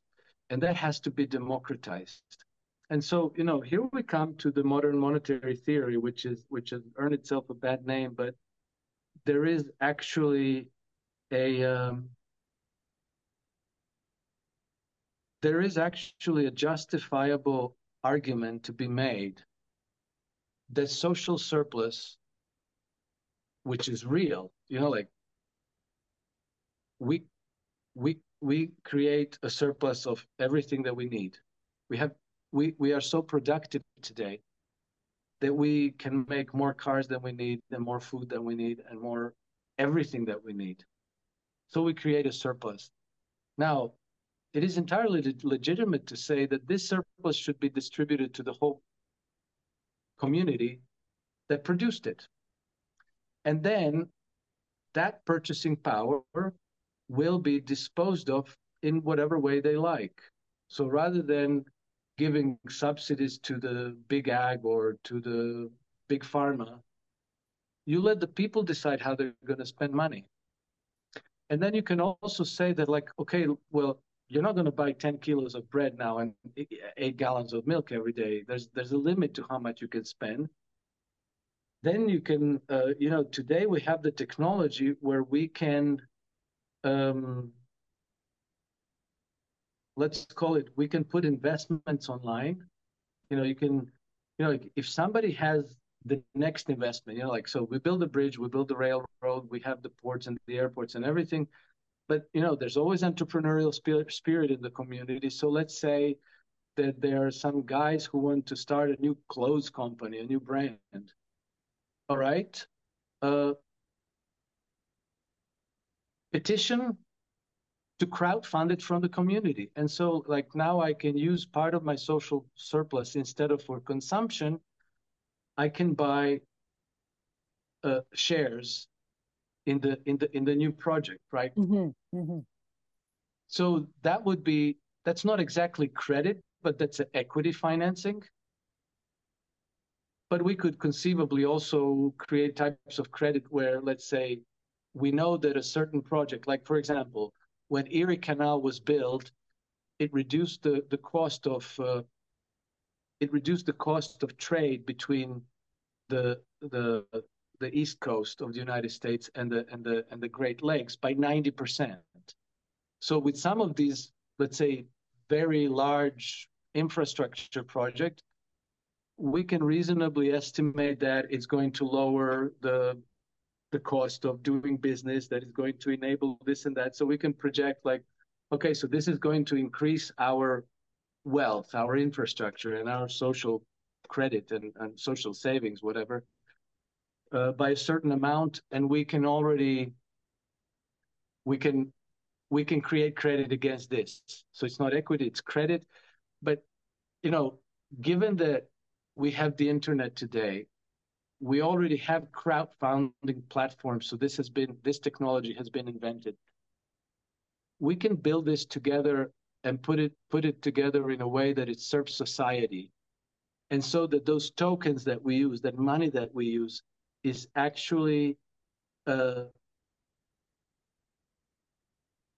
not fraudulent purpose, purchasing power conjured out of thin air that allows somebody to steal wealth from the community, but it, that it actually re reflects the real assets, the real social saving that already exist, or future um, future wealth that will credibly be built and so that the money that circulates is actually completely backed up with real assets.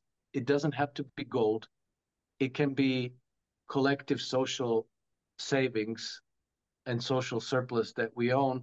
It can also reflect the, you know, the infrastructures that's enabling this, the the our community to be more productive and wealthier and so forth. So I think that this is conceivably possible. And I think that it's possible also in practice. Mm-hmm. It's a system. Systems need to be meticulously designed. They need to be very thoroughly thought through. But you know, look at this. We can we can connect with smart people, smart people all, all across the world. We can share knowledge. We can share resources. We can share solutions. And I think there's no reason to think that this cannot be done. Mm-hmm. It's a very, it's a completely different model of banking. It is, and believe it or not, you're the first person that I'm sharing this with, because I I haven't, you know, I I will be I will be able to digest it all once, you know, like when you write things down, then you also yeah. uh, you process you pro but you there process. there's a there's a direct link between the value of money and kind of production behind it Yes, so there is yes. that link. Money has to represent something. It can't yes. be just purchasing power conjured out of thin air no. uh, that then you get to spend. But you know, because eventually money chases out the real stuff. You know, you can you can print all the money that you were, and then you notice that you have inflation, and that same money buys less and less stuff because the stuff is finite. There's, exactly. There's lot, lots of it where we are we are staggeringly productive. We're we're producing these insane surpluses of everything. You know, like there's like hundreds of thousands of cars rusting on lots because they were produced, they weren't needed. This is all uh, flawed messaging in the system yeah. of scarcity. We can. Mm-hmm. Why not? Why not instead of producing more junk that we don't need? Why not spend money on beautiful things that make life worth living, why not fund uh, art and music? Why not, instead of having massive amounts of food, one third of it goes to waste, why not produce super delicious food so that every glass of wine you ever drink is not cheap junk, but is sublime? Mm-hmm. That every mm-hmm. strawberry you put in your mouth is full of flavor. Every tomato you put on the table for your kids is is you know one why not live life to the maximum of quality that it can be rather than you know what what what uh, Yuval Noah Harari says like uh, we we try to keep people busy with drugs and uh, and entertainment and video games. Yeah. Distract dis- one, distracted. exactly. Yeah. exactly. why shouldn't every day why shouldn't every single day on this earth be an absolute adventure and an absolute miracle? Why should it be anything else? And i think that money as a concept is that powerful that it can it can turn this dystopia into something that's enjoyable and beautiful beyond our imagination today. So you know that's that's mm-hmm. writing writing that out is the task that I I, I set. Wow, it it's so um, diametrically opposed to what we have currently. Yes. It's yes. modeled on a different um, plane in a sense, but yeah. Yeah.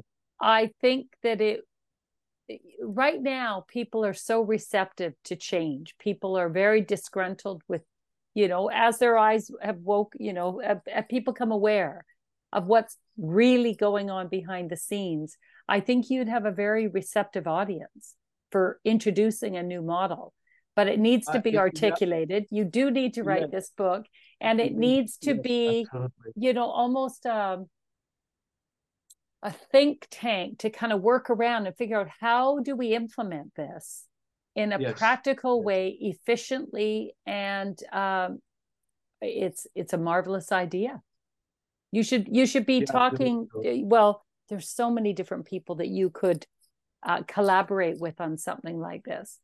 But I, I, am sure, and you, you will you will certainly be one of the people that I'll keep in the loop. Uh, oh, I'm I'm intrigued because no one ever really offers up a new model. It's it's, it's always it's, there's a lot of complaining. And I've I've devoted the last 30 years of my life to to researching this. You know, I've I've been I've been looking into this ever since. You'll remember in 1980s when Sting went to the Amazon rainforest to try to prevent deforestation mm-hmm, mm-hmm. and to try to prevent these all these all these timber companies from displacing the, the, the, the natives in the Amazon rainforest. And you know, like I was I was 16 years old at the time. And that was a wonderful initiative. But even though I didn't understand a thing about any of it, intuitively I knew that Sting's wonderful initiative was doomed, that it had no chance. And ever since then, I was asking myself, but why? Why should it be that way?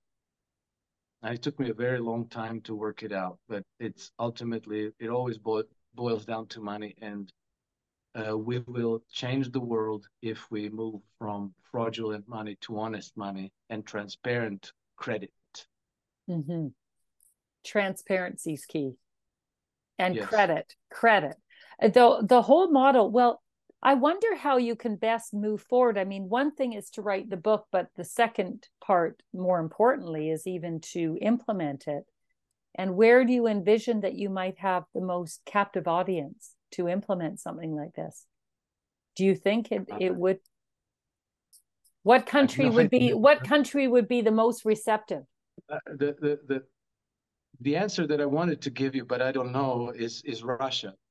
But the reason why I say this is because the leadership of Russia is keenly aware of the problem and Russia is is the nation that can defend its borders. They can mm-hmm, defend themselves.